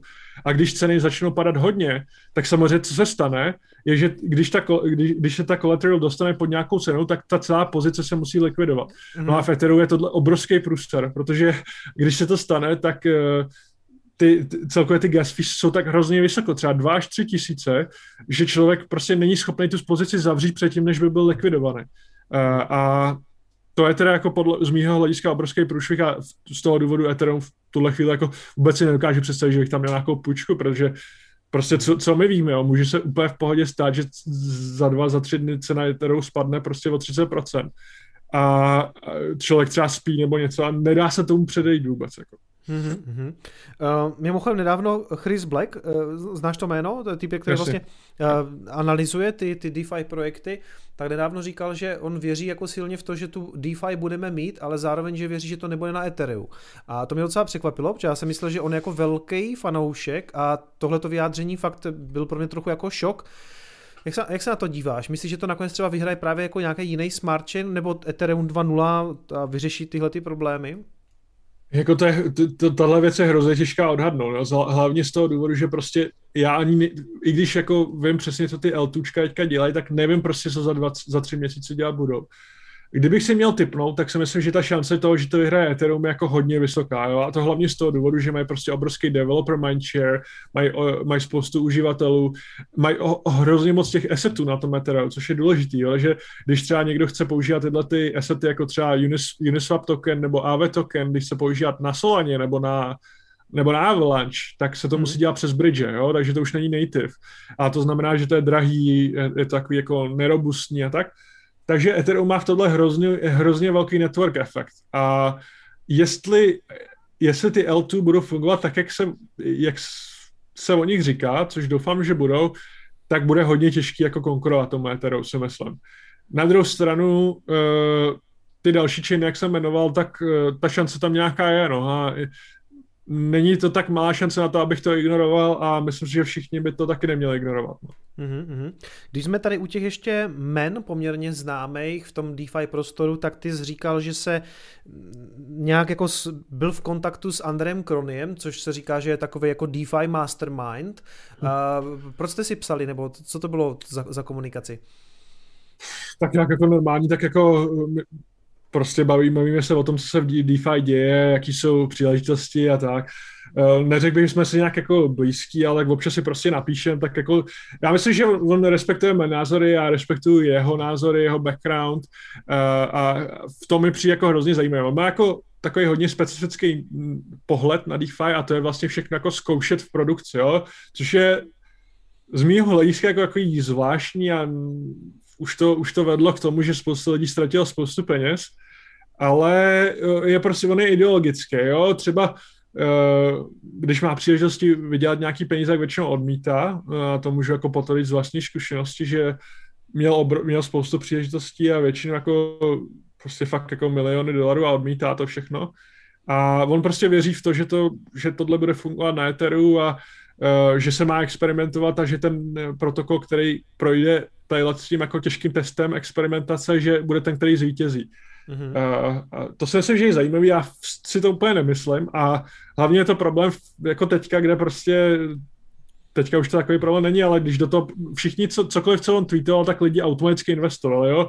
že cokoliv on vypustil, tak i hned prostě všichni kupovali a uh, to je jako hodně nebezpečné a samozřejmě spoustu peněz ztratilo, spoustu, spoustu peněz celkově. Uh, ale je to hrozně zajímavý člověk, je hrozně talentovaný na, na, na ten smart contract, takže umí hmm. prostě v, v, v rámci dnů umí napsat jako e, kontrakty, které jsou mnohem lepší než ně, některý lidi, kteří dělají měsíce a mnohem bezpečnější uh, a snaží, jako snaží se dělat zajímavé věci, no a proto, proto mně přijde jako přijde mi prostě člověk, se kterým je super být v kontaktu a je super jako slyšet jeho názory, protože má hodně odlišný od těch mých, hmm. ale je to člověk, který uh, dělá fakt dobré věci a, a, a ta experimentace někdy k něčemu zajímavým dovede a myslím si, že je jako super dávat, uh, dávat jemu pozornost a, a pozorovat ho. No. Mm-hmm. Má myslím i v bio napsaný přímo I test in production nebo něco takového. A vím, že v létě právě někdo objevil nějaký jeho uh, projekt, ve kterým, který on ani snad netweetnul, ale někde to někde objevil, že možná se na tom někdo podílí a už to jako chytlo nějaký svůj vlastní no život no, na Twitteru a zaučili tam strašný peníze, protože to no, nefungovalo, jasně. že jo? No jasně, my, my normálně máme, máme i jako kolega, kolega v týmu, má prostě svůj vlastní skript, který si napsal prostě jednoduchý nějaký kódík, kde přesně ví ten header, který uh, André Kroně vždycky používá, že jakýkoliv smart contract, který to použije, on dostane notifikaci, jo? Že takovýhle, takovýhle lidí je spousta hosty, jo? to je jako mm-hmm. stovky, možná tisíce, který mají takovýhle skripty a kdykoliv se objeví, on už to pak přestane dělat, protože to bylo jednoduché objevit. Takže pře- začal celkově maskovat ty své kontrakty, aby to lidi neobjevili. Uh, ale uh, jo, jsou takhle, je takhle desítky fondů, který, kterých strategie prostě spočívají v tom, že takhle sledují ty kontrakty a investují do toho hned. A vlastně jejich uh, reasoning je takový, že i když ta šance, že ztratí všechno je relativně velká, tak uh, přesně tam ten upside prostě tisíc, deset tisíc x, že se to vyplatí sprejovat prostě, jako výšička normální, že, že prostě mm. takhle posprejou deset projektů a když jeden vyjde, jak se jim to vyplatí a uh, t- ale i, přesně jak říkáš, je to jako hrozně nebezpečný a uh, tady všichni lidi, co sledují, tak určitě nejsou dostatečně kvalifikovaní na to, aby tohle dělali, takže bych to rozhodně nedoporučil a většinou se to musí dělat hodně peněz. A mně se líbí, že nejenom jako retail, řekněme, gambluje třeba na Uniswapu na tokeny, které teoreticky můžou být zalistovány potom na Binance, ale vlastně i VC hmm. jako gamblujou tady, tím jako, tady tímto způsobem. Tady máme ještě jako nějaký zajímavý témata, ale na co nechci určitě zapomenout, čem jsme se spolu bavili i vlastně teďka předtím, když jsme se jako, nebo když jsme se spojili, uh, vyšly ty zajímavé, zajímavé, zajímavé data ke Coinbase, že jo? Oni hmm. budou vstupovat na burzu a vyšel k tomu poměrně rozsáhlý dokument plný dat. Ty jsi ho, myslím, snad během první hodiny už zanalizoval analyzoval na Twitter a pak jste to analyzovali ještě s celým tím týmem. Zajímá mě, co z toho pro tebe vyplývá, nebo co, co je na tom dokumentu zajímavého pro tebe? Jako nejzajímavější na tom pro v podstatě všechny je to, že to je první, první nějaký financial insight, který máme o tom, jak fungují takhle směnárny. Jo? Takže Uh, když se člověk koukne jako na Kraken, Binance, uh, Bitstamp a tak, tak všechny jsou privately held. To znamená, že vlastní prostě takhle jako CZ nebo Jesse Powell z většiny. A mají tam pár investorů, ale, ale všechny jsou prostě nejsou na public trhu. To znamená, že všechny finanční informace nejsou dostupné. A já bych řekl, že jako osobně mám dobrý přístup v podstatě ke všem, i dobrý vztahy s těma lidma tam, ale oni prostě to neřeknou, protože pro ně jim to v ničem nepomůže a tím pádem ty, ty data jsou prostě nedostupné a jediné, co vlastně my jsme schopni sledovat, když, když takhle nereportují, je jejich jako volumes, takže jaký mají obrat celkově jako na té směnárně a pak jsme schopni taky sledovat jako celkově jako mají návštěvnost a takovýhle věci, ale neměli jsme nikdy žádný dobrý insight do toho, jaký peníze se tam vlastně točí, jak hodně peněz vydělávají, uh, jak, ho, jak, jaký je ten split mezi, jako, uh, mezi institutional retail uh, klientama a tak. A v tomhle ten Coinbase jako dokument je super. Takže abych tak jako zkrátil rychle, jak minulý čtvrtek prostě Coinbase vypustil tu svoji S1, což je dokument, který každá firma musí vypustit předtím, než jde na publicly traded trh, takže než bude prostě přístupná každému člověkovi na, v Americe. Hmm. vlastně celkově i, i ve světě.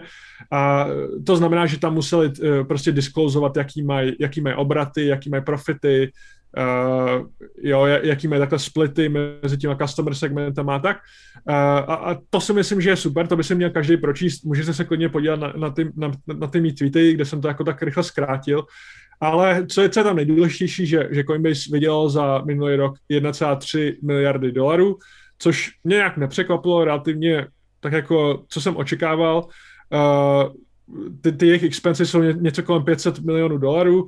Co bylo hodně zajímavé z té S1 jsou dvě věci.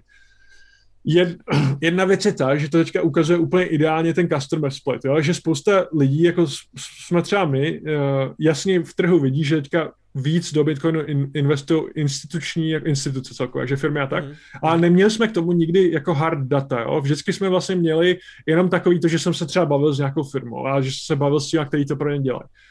Uh, to taky, ty určitě je to stejný a všichni to tak většinou mají, že to je jako hodně anekdotal, jo. A teďka tadyhle ten dokument vlastně úplně krásně ukázal, že na začátku někdy 2018 eh, nebo 2017, 2018 ten split byl 80% retail, teď je nějakých 30%. Takže obrovský pád toho mm-hmm. retail a, a vidíme tam úplně jako jednoduše zdat, že, že instituce teďka jsou ty hlavní, co, co hrajou velkou roli na trhu. 70%, obrovská část prostě celých těch jejich. Mm-hmm. Uh, to, to samozřejmě znamená jako jednu hlavní věc a to, že ten trh je mnohem méně náchylný na to, co ten retail dělá. Že 2018 no 2017, 2018 když ten retail ztratil uh, tu víru v to, že Bitcoin půjde dál nahoru, nebo další shitcoiny půjde dál nahoru, tak byl obrovský crash, obrovský correction.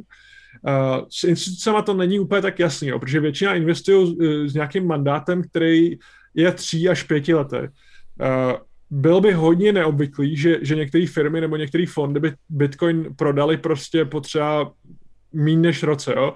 Většina z nich investují dlouhodobě. Eh, a to, to samozřejmě tomu trhu hodně pomáhá, protože to, co vlastně je volného na trhu, co je, co je nějakým způsobem eh, na těch směnárnách a tak je mnohem menší. A to vlastně teďka ten Coinbase dokument ukázal, že, že ta, ta dynamika je teďka taková. A, a to si myslím, že je jako hodně pozitivní. Uh, tak to byla jedna věc. A druhou věc, kterou ukázal, což je taky důležitý, je, že exchanges teďka, hlavně Coinbase, jsou úplně uh, 95 plus procent jsou zaměření na těch fíčkách, na tom, co hmm. prostě co prostě sbírají z toho, když, když někdo udělá trade, tak, tak je tam prostě nějaký že, fíčko a 95% ze všech jako revenue, z, z celého obratu Coinbase je tady z těch fíček. Uh, což jsem si třeba taky jako myslel, že je vysoký, ale 95% mě překvapilo. Je prostě... Co jiného by to bylo? Co je ten zbytek? No může to být třeba jako custody fee, jo? může to být třeba, uh, může to být listing fees, může to být uh, staking fees, jo, takovýhle jako další use casey, může to být prime brokerage, takže kde třeba oni přesně takhle dělají pro ty větší firmy uh, nějaké takovýhle větší díly, může to být VC, celkově jako VC returns a tak. Uh, takže jako Coinbase celkově už za poslední tři roky pořád publicly říká, že se snaží diversifikovat ten svůj revenue stream. A oni se jako snaží, ale prostě 5% je hrozně málo. Jo? A to, to, co to znamená, je, že uh, co, co se stane, až, až Coinbase bude jako tradovat publicly, tak bude, že bude stoprocentně náchylný na, na, na to, co se bude dít v Bitcoinu. To znamená, že z mého, z mého hlediska třeba nedává moc smysl investovat, protože hmm.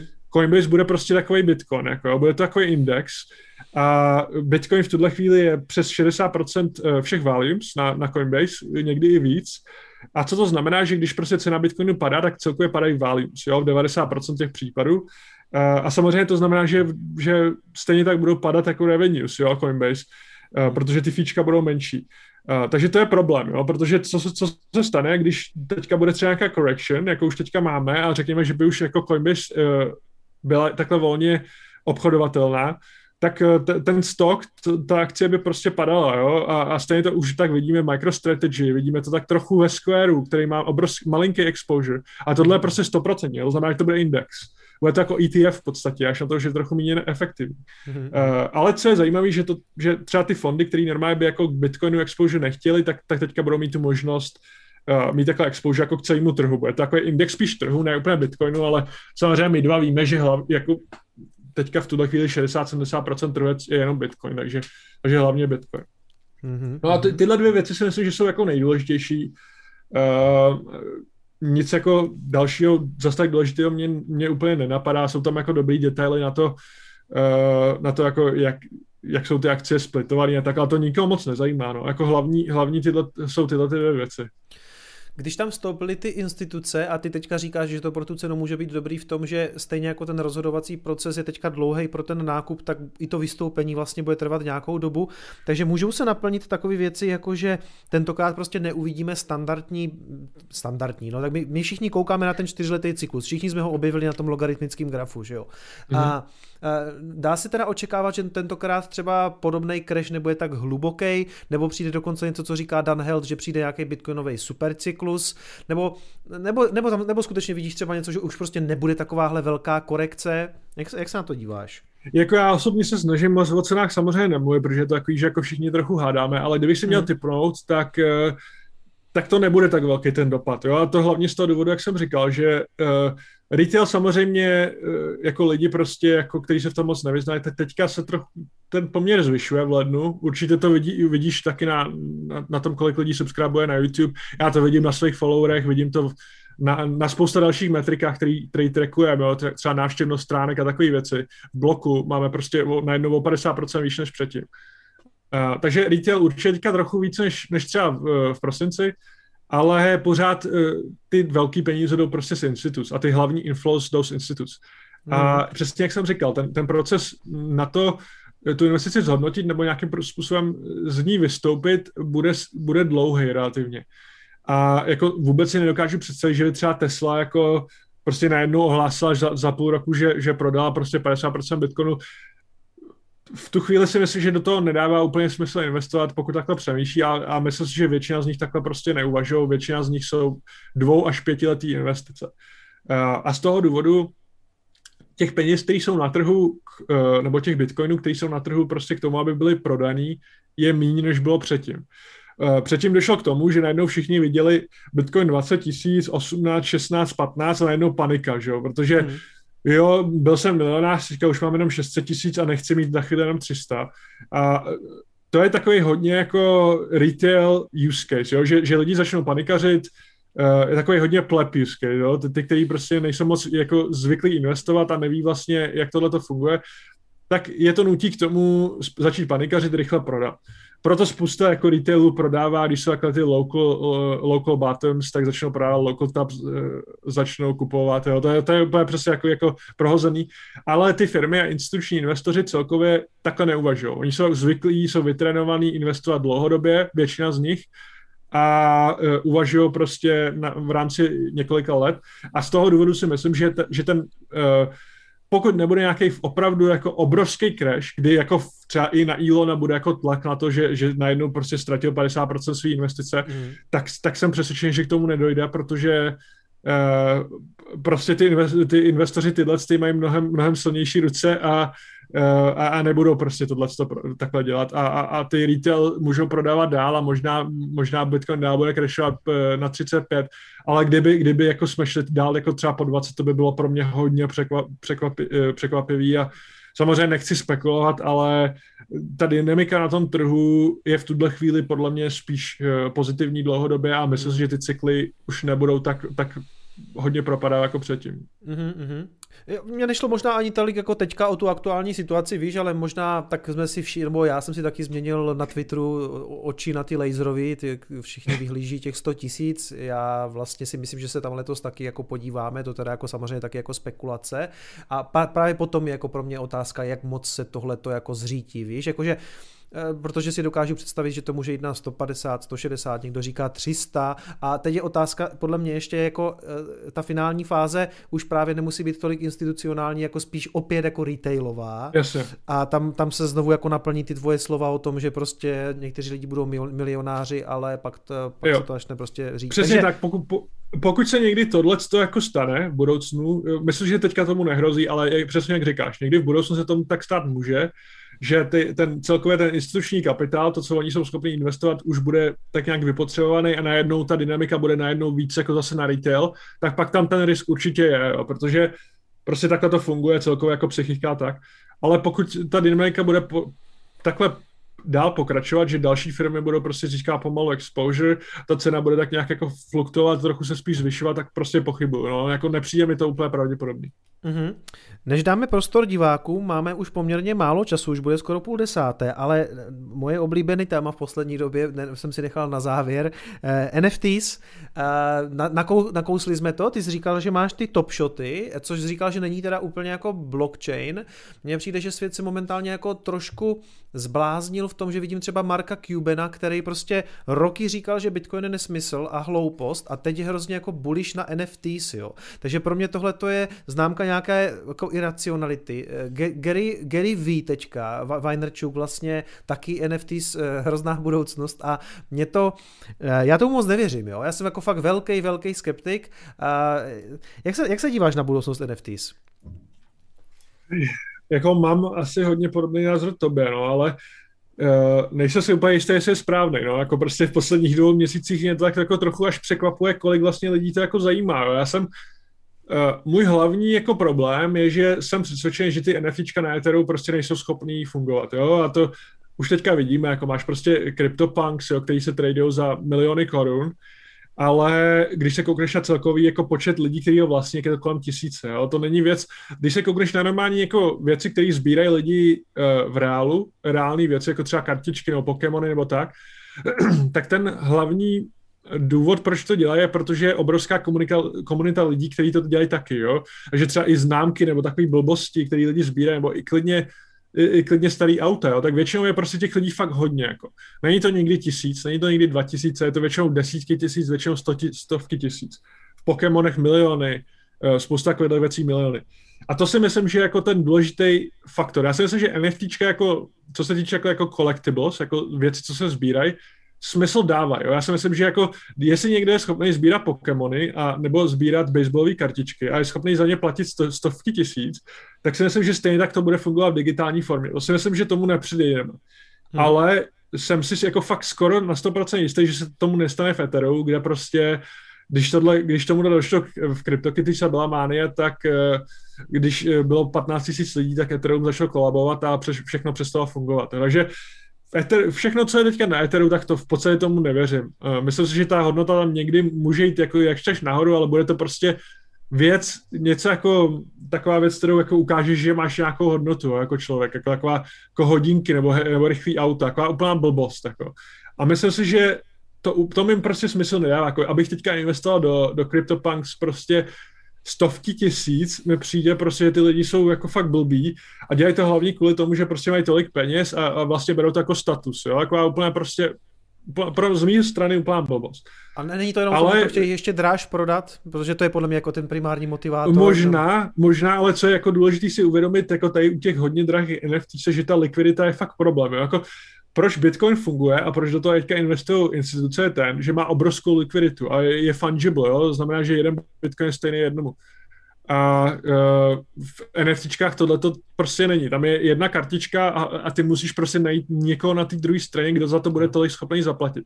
A jako jo, možná to bude Mark Cuban, možná to bude dál, dál parších jako miliardářů, ale ta šance, že jich bude hodně, podle mě relativně malá. Takže já jako tohle to neberu jako něco, co dává jako moc smysl z mé strany, ale v tom Top Shotu si myslím, že je jako e, trochu rozdíl. A e, tam je rozdíl ten, že, jak jsem říkal, není to v podstatě blockchain, je to hodně centralizovaný, zatím, možná do budoucna nikdy nebude. E, ale tam je výhoda toho, že můžeš škálovat na hodně lidí. A to si myslím tam, že je ten potenciál. To jako když jsi schopný jednu prostě kartičku jako Lebrona, uh, nebo já nevím, nějakého jiného hráče prodat prostě někomu, kdo je v Indii v tuhle chvíli, nebo, nebo v Singapuru, bez toho, aby se s tím člověkem znal a prodat mu ji prostě za slušný peníze, mi dává smysl, protože teď, když se koukneš na Top Shot, tak tam už je přes 100 tisíc jako reálných uživatelů, kteří to každý den používají. Mm-hmm. A to se mi začíná líbit, jo, protože tam se mi to začíná jako přibližovat prostě baseball kartičkám, Pokémonům a takovým věcem.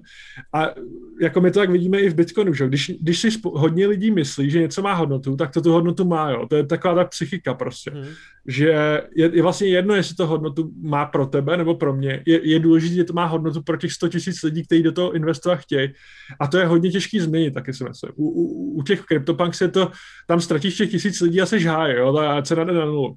Tady uh, by bylo hodně těžký přijít do těch většin uživatelů a ty NFTčka, kde, kde jsi schopný jako takhle najít prostě 100, 100 tisíc, možná milion lidí do budoucna, uh, mi dávají smysl, ale je to úplně jiná investice než Bitcoin, úplně jiná propozice než, než Ethereum. Uh, je, je to taková věc, prostě jak kdyby jsme se bavili s lidma, co, co, co obchodují s, s, s akciemi o tom, jestli investují do Pokémonu. Jo? Je to prostě taková věc, která je hodně taková postraní a důvod, proč se jako o tom baví v kryptu, je, že prostě je to relativně malý a používá to podobnou technologii.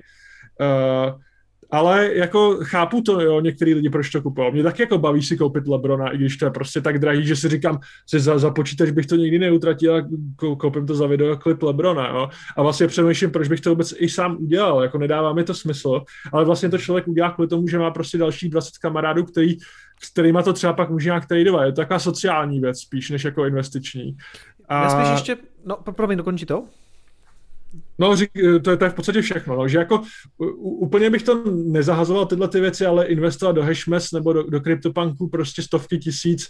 Radši bych si to rozmyslel, radši bych to dal do jiných věcí. No. no tak to já dělat určitě nebudu, to tě, to tě říkám rovnou, ale víš, jakože já si dokážu představit, já Nechci se na tom zaseknout, co se mi tady jako běžně stává na těch tématech, ale eh, dokážu si představit, že na to třeba vůbec nebudu potřebovat blockchain, nebudu na to potřebovat NFT, víš, že když přijde nějaká, když přijde někdo jako, můžeme vzít eh, tu, NBA, tak přijde nějaká ta eh, NBA asociace, nebo jak se to v Americe jmenuje, a vydá si to jako, oni si to vydají na nějakým svým serveru, Jasně. Tak vůbec jako není potřeba žádný blockchain, že? nebo NHL úplně stejný příběh. Kartičky jo. hokejistů nemusí být papírový, ale můžu to, můžu to dělat jako z centrálního serveru, proto vlastně proto, proto já to moc nechápu pořád. No. V podstatě uh, jedn, jednoduše bych říct, že souhlasím, ale ta, ta komplexe je tam taková, že třeba když se koukneš na baseballové kartičky nebo lidi, co sbírají Pokémony, tak je vždycky jeden hlavní problém. Jo? A to je, že nevíš, kolik je třeba v oběhu, jo? nebo nevíš, jaký je ten trh v pozadí.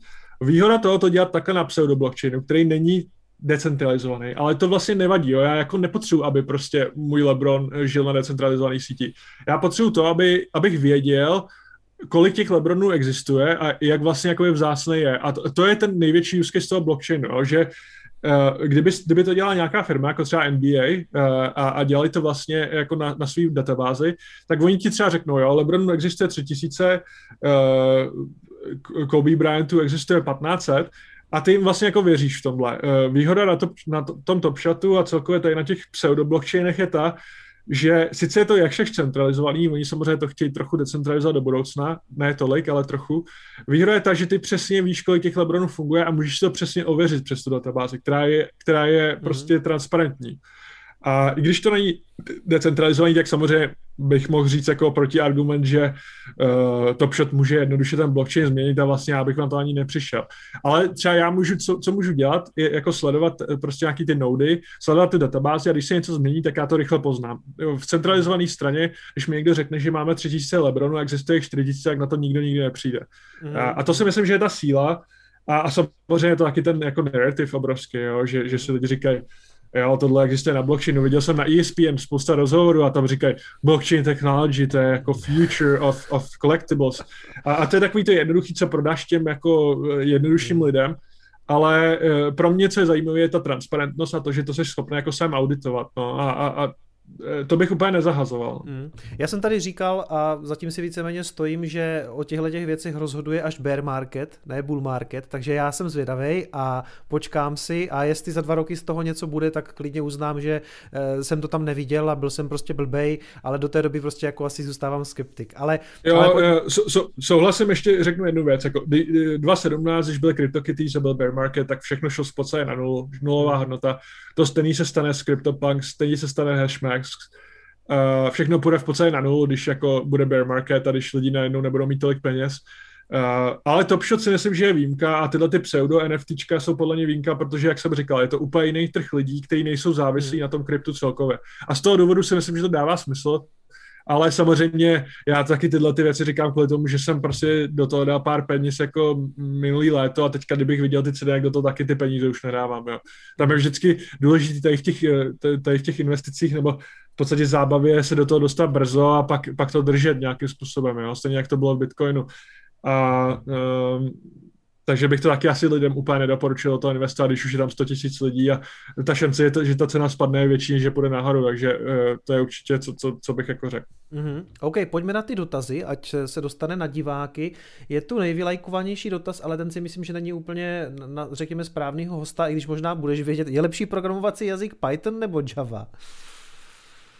Uh, jako to, to, jak říkáš, no, v kryptu tohle úplně není zase tak relevantní. Samozřejmě Python eh, v poslední je mnohem uh, takový versatilnější eh, programovací jazyk, takže se v něj dá dělat mnoha, spousta víc věcí. My, co pracujeme s datama v krypto týmu, v mém research týmu, pracujeme hlavně s, s Pythonem. No.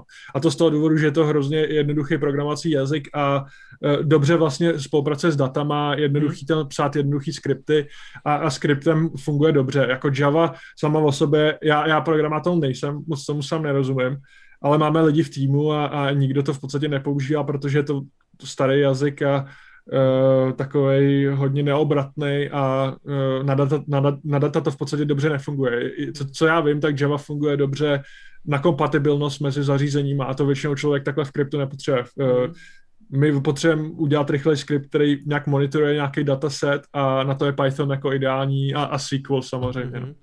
Vidíš, já si myslím, že jsi spíš jako financial analytický člověk a ty umíš odpovědět i na takovýchhle dotazy. to je jako, jak říkám, moc se v tom nevyznám, ale tak jako můj tak neinformovaný pohled. No. OK. Eh, George se ptá, jaký má host názor na stock to flow model? Díky. no tak to, to řeknu jednoduše, asi taky se to moc lidem líbit nebude, ale myslím si, že to je jako když eh, se takhle čaruje jako uh, z čaje, jo? Když, když tam ukazují takový ty uh, ty věci, jak ukazují jako nějaký, nebo, nebo jak se dělá v Česku z cínu, nebo co to je, jak se, jak se takhle kape do vody. Uh, Myslím si, že to prostě nedává absolutně smysl jako ekonomicky, eh, myslím, že jsme se o tom už chviličku bavili na tom předchozím kolu, že prostě tam to vůbec nebere, eh, nebere ten demand jako na tu stranu. Hmm. To, to, jestli to bude takhle nějak pokračovat, zatím jak to pokračuje dál, je relativně možný, ale do budoucna to prostě tak fungovat nebude. A Uh, myslím si, že ty lidi, jako co t- třeba tady poslouchají, tak podívejte se na to prostě, proč ten model vůbec nezvažuje uh, tu poptávku. Stranu, poptávkovou tu, stranu, tak jo. Poptávkovou. Tu poptávkovou stranu, no. A Uh, to je podle mě ten, ten hlavní důvod, proč to nefunguje a proč to fungovat nebude. Uh, třeba Eric Wall, uh, člověk, s kterým se moc rád bavím, tak ten udělal ten, uh, ten udělal uh, Rainbow Chart, což je v podstatě jako parodie na, na, na Stock to Flow, kde to takhle jenom jede jako Rainbow a funguje to v podstatě úplně se stejnou přesností, jo, protože uh, co, co je jako hlavní v Bitcoinu a, a co, co, co je dobrý a, a proč vlastně stock to, flow, stock, stock to flow zatím funguje, je to, že samozřejmě se zmenšuje ten počet toho Bitcoinu, který do budoucna bude na trhu. Uh, že jako jasně disinflační měna. A, a, a z toho důvodu, pokud Bitcoin bude relevantní, a moje teorie je taková, že pokud prostě dál bude přežívat, tak ta cena do budoucna prostě už jenom z toho důvodu musí jít nahoru. Hmm. Uh, a to je celkově můj názor. Já to, to flow nevěřím a uh, jako myslím si, že člověk, který má jako ekonomické založení a podívá se na to jako s, s, s takovou jako čistou myslí, tak, tak tomu ani věřit nemůže. Uh, jo, my jsme tady, my jsme to kdysi objevili a samozřejmě se mi to strašně líbilo, dokonce to mám zpracovaný video a pak jsem, pak jsem se na to vlastně jako ptal Dominika Stroukala ekonoma a ten prostě jako říkal jako sorry, tam prostě půlka chybí a my to tady používá, my to tady prostě používáme jako super hopium, protože zatím to prostě vždycky krásně. Je to, je to super mím, no, no, je to super mím a, a super věc, jako jak přesvědčit ty lidi, kteří tomu úplně nerozumí, takže jako takhle, já proti tomu taky jako úplně nic nemám, ale takový ty lidi, kteří prostě říkají, že tohle to je jako holy grail toho, jak cena dál půjde nahoru, je to prostě blbost, jo. Jo, to si myslím a, taky, no, to si myslím taky. Ale je to pek, jako je už to jenom představte si, představte si už jenom to, že se prostě třeba najde nějaký v Bitcoinu nějaký problém nebo něco, co, to po, co, co, co Bitcoin poškodí natolik, aby už dál nebyl relevantní, tak prostě ta cena půjde jako v podstatě k nule a, a, a ten, ten, ten model by byl jako takhle úplně k ničemu. Takže jako nedával bych tomu úplně pozor, ale co, co, na co bych se určitě podíval jako tady, a doporučuji bych to všem divákům, je prostě jak celkové ten menší oběh, který, nebo menší počet bitcoinů, který je do oběhu, jak to ovlivňuje to, uh, tu dynamiku toho trhu. A to, to je to nejdůležitější, proč bitcoin je zajímavá investice. Uh-huh. Uh, to ještě, co to jsem si chtěl, co to ten říkal ten Dominik ohledně, ta, jo, on, uh, ta, ta, ta, kritika jeho byla, když ten stock flow tak skvěle jako funguje v uvozovkách, tak proč nefunguje na cokoliv jiného v kryptoměnách, víš, jako, proč to nefunguje na Bitcoin Cash, proč to nefunguje na Litecoin a tak dále, tak dále, a to bychom se tady motali v kruhu. High se ptá, pokud se bavíme o budoucím škálováním Etherea na vrstvě L2, jaký máte názor na řešení pomocí plazmy? Řeší například OMG Network.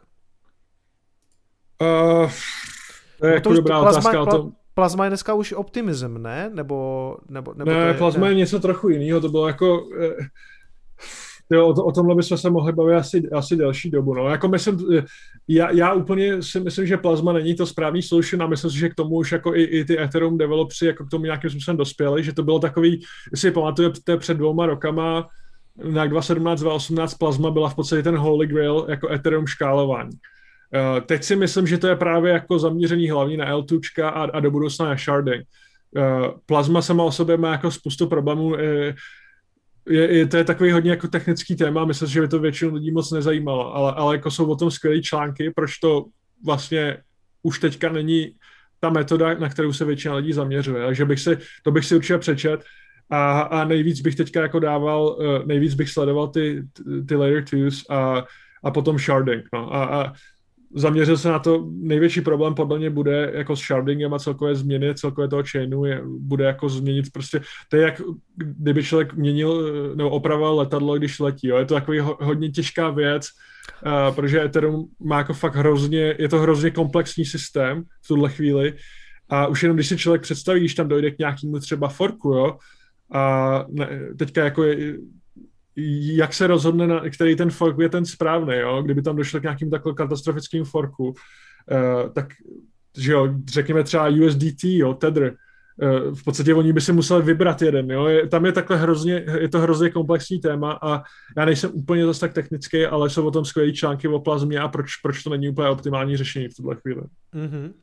A Tady je zajímavá otázka, asi dvě tady jako přeskočím, asi se k němu určitě vrátím. Co se stalo mezi Larrym a CZ Binance? Proč nemá CZ rád Larryho?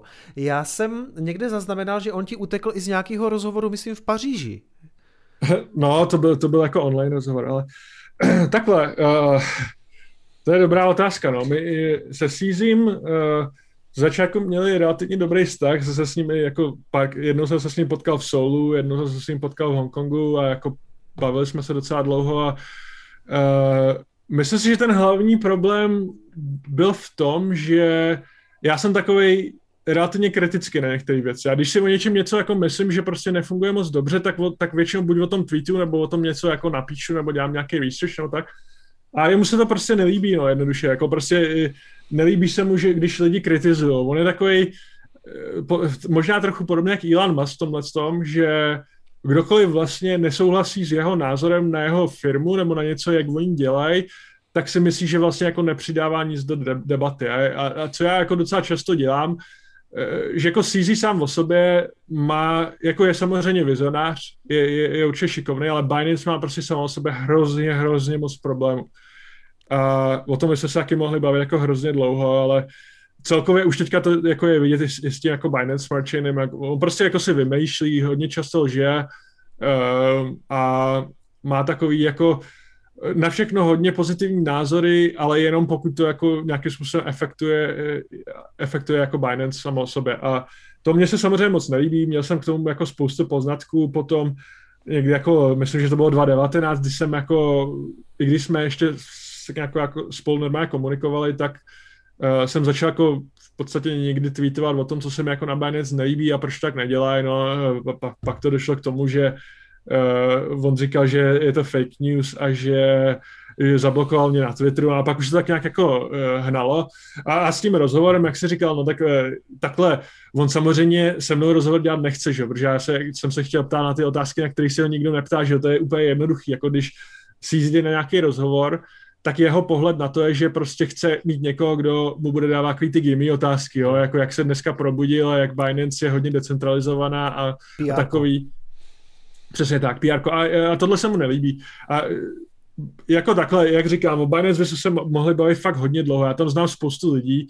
Byla, byla to moje první pracovní nabídka. To je, to je ten důvod, proč nám CZho jako dobře. Jsem dostal pracovní nabídku 2018 eh, na to řídit jejich research team. A takže jsem jako byl na spoustu jako kolech eh, se CZ, s jeho týmem a tak. A nakonec jsem to jako odmítnul z toho důvodu, že se mi tam nelíbilo pár věcí.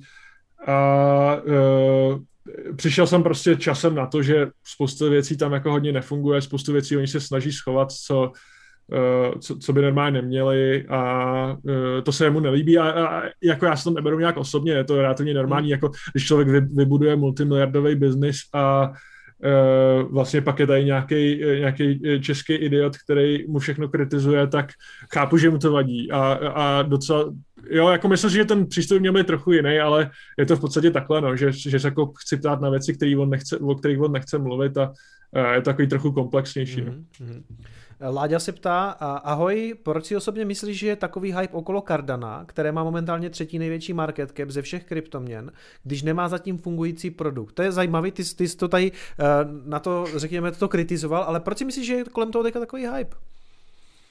A tak to je stejný, jako proč byl hype o, okolo XRP 2.17. No. Prostě je to jednoduchý narrative, Uh, jo, když, když jde Ethereum nahoru, když smart contract jdou nahoru, tak Cardano je takový jako jednoduchý 2.17 chain, spousta, spousta lidí z toho má ještě obrovský jako backs z 2.17, takže je to taková věc, která dává smysl, aby jako lidi hodně propagovali, jo, protože je tam velký, relativně tam byl velký upside a uh, jako je to prostě jednoduchý příběh, který můžeš vysvětlit prostě kamarádovi, jo, je to, je to něco, co bude další Ethereum, jo, to je úplně takový hmm. ten nejprimitivnější, jako jak to někomu prodat. A takže proto si to myslím, no, že je hodně lidí, kteří v lednu vstoupili do krypta podle mě poprvé. Hodně retailu teďka začíná vstupovat.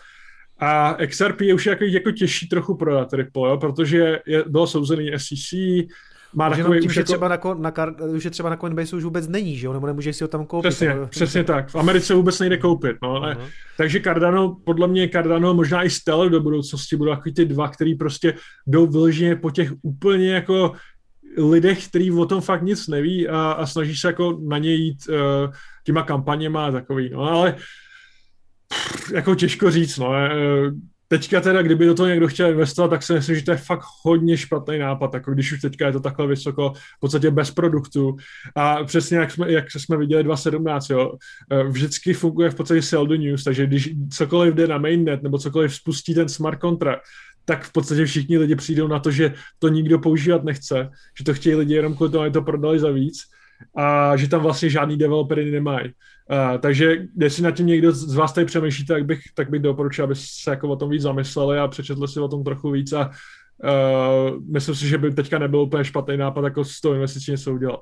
Mm. A myslím, že tam nějaký vývoj, myslím, jako je, že na GitHubu je něco vidět, ale já to moc nesleduju, jo, jakože já jsem eh, v tomhle tom fakt jako altcoinový spekulant, upřímně řečeno, jo, takže... Jako... I, jako vývoj je v podstatě ve všem a, GitHub jako je, je relativně, to byla přesně jako 2.17 jako jednoduchá datametrik, jo, co všichni sledovali, kolik je jako commitmentů, hmm. kolik je commitů na, na GitHubu. Uh, ale já jako i, ta, i tam některý lidi znám, oni jsou dokonce klient naši, jo, že bych to ani asi neměl říkat, ale uh, jo, jako zamyslel jsem bych se radši nad tím a, a většinou, když se to dostává do finálních fází, takového toho za dva měsíce bude smart contract chain, tak, tak bych se držel hodně zdaleka a, a, a, ne, oni nedělají nic zajímavého, to je ten problém. Jako když jsem jmenoval Solanu, uh, Solanu, Cosmos uh, a Avalanche třeba, ty dělají prostě relativně zajímavé věci, které nejsou zase tak otestované. To je to, co mě zajímá. Mě nezajímají tyhle, ty, jako, který se snaží, eh, oni jsou marketing chain, jo? oni se snaží prodávat a nesnaží se vyvíjet. Mimochodem věděl, že tomu Charlesi Hoskinsonovi, asi ho někdy někde zaznamenal, no. je 33, já jsem byl šokovaný teda. Fakt jsem byl šokovaný, já jsem myslel, že mu třeba 45. Hlavně když, jako. člověk, hlavně když člověk přijde na to, že je v podstatě stejný, stejný věk jako Justin Sun, jo? který vypadá na 12. To je pravda, ale, no. No ale nevím, jako, co jsi říkal, že je prostě jako mladší než já ten týpek, víš co? Tak...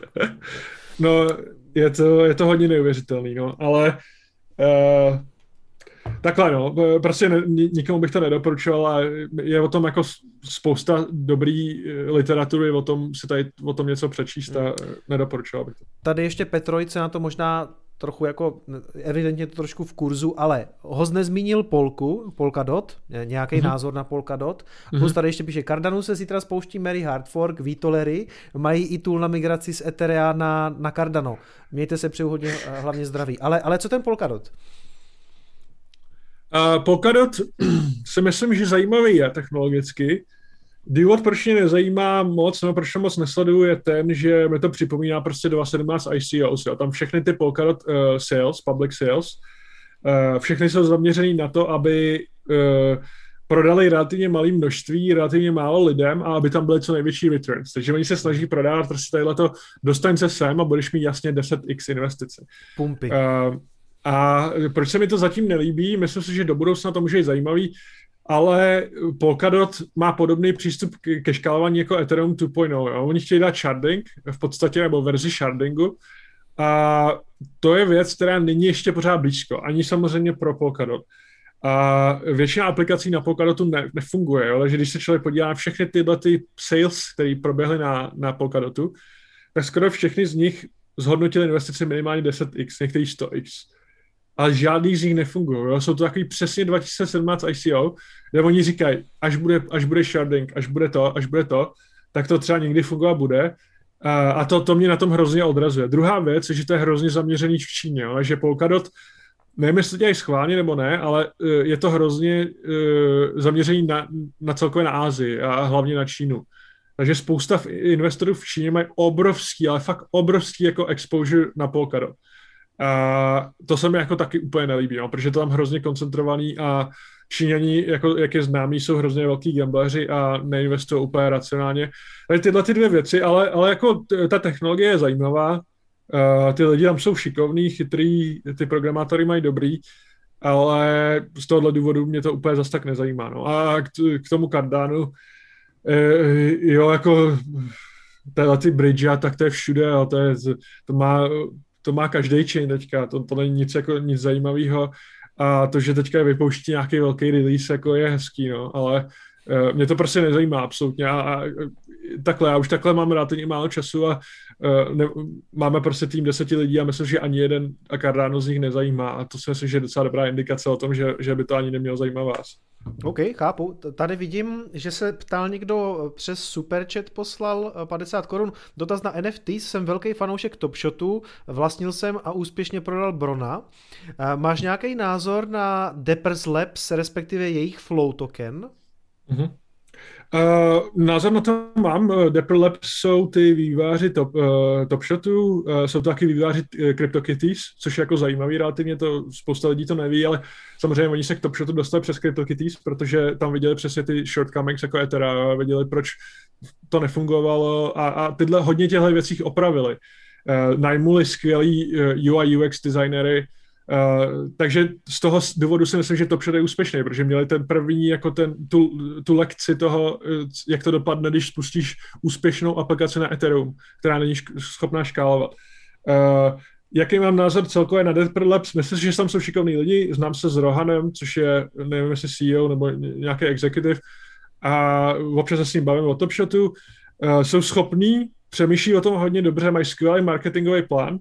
Uh, a je to jedna z nejúspěšnějších firm tenhle rok jako na světě, absolutně. Když, si, když se člověk podívá na to, kolik prodají v kartičkách, co pro ně to nic nestojí, že oni platí za licence a hmm. uh, platí nějaký kat těm hráčům, ale je to obrovský biznis a lidi to pořád žerou. Jako v, uh, předevčírem byl Uh, především byl jeden pack drop, takže oni teďka jako mají takový pack dropy, to znamená, že prodávají prostě ty svoje uh, ty balíčky.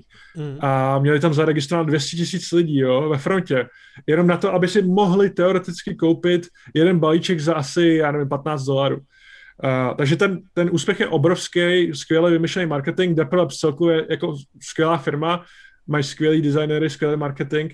Flow token, eh, tam, tam se nejsem úplně jistý. Tam jako problém je, když se člověk teďka koukne, tak uh, celkově market cap a, a fully diluted valuation, když se člověk koukne, prostě vynásobí celkový počet těch tokenů, co mají a tu, tu cenu, která teďka existuje, tak je to prostě hrozně vysoký.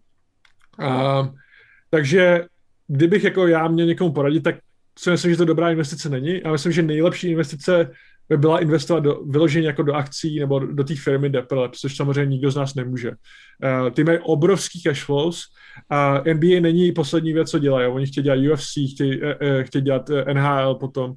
To, uh, jestli se jim tohle povede, tak budou vydělat stovky milionů dolarů ročně a Jestli to někdy dostane do flow, já nevím, ale neinvestoval bych do toho. Kdybych něco měl doporučit, tak spíš, až budou dělat takhle nový, jako třeba to UFC, který za chvíli bude, tak tam jako si koupit pár těch balíčků na začátku, ale i tak to už bude jako overcrowded. Prostě když mhm. už se někdy takhle investice povede, tak, tak najednou tam prostě bude zase tisíce a sto tisíce lidí, takže takhle no. Uh, Štěpán se ptá, co si myslí Larry o Lightning Network? Uh, to je dobrá otázka. Jako mně se ta technologie líbí, ale je tam jeden hlavní problém a to, že to prostě nikdo nepoužívá Eh, objektivně, jo? jako samozřejmě může se člověk podívat na data, které jsou publicly available. První věc, co jako jasně kritik řekne, že spousta z těch nod jsou jako private a tak, bla, bla, bla. Ale reálně prostě Lightning Network používá hrozně málo lidí. A, a ten důvod je podle mě celkem jasný.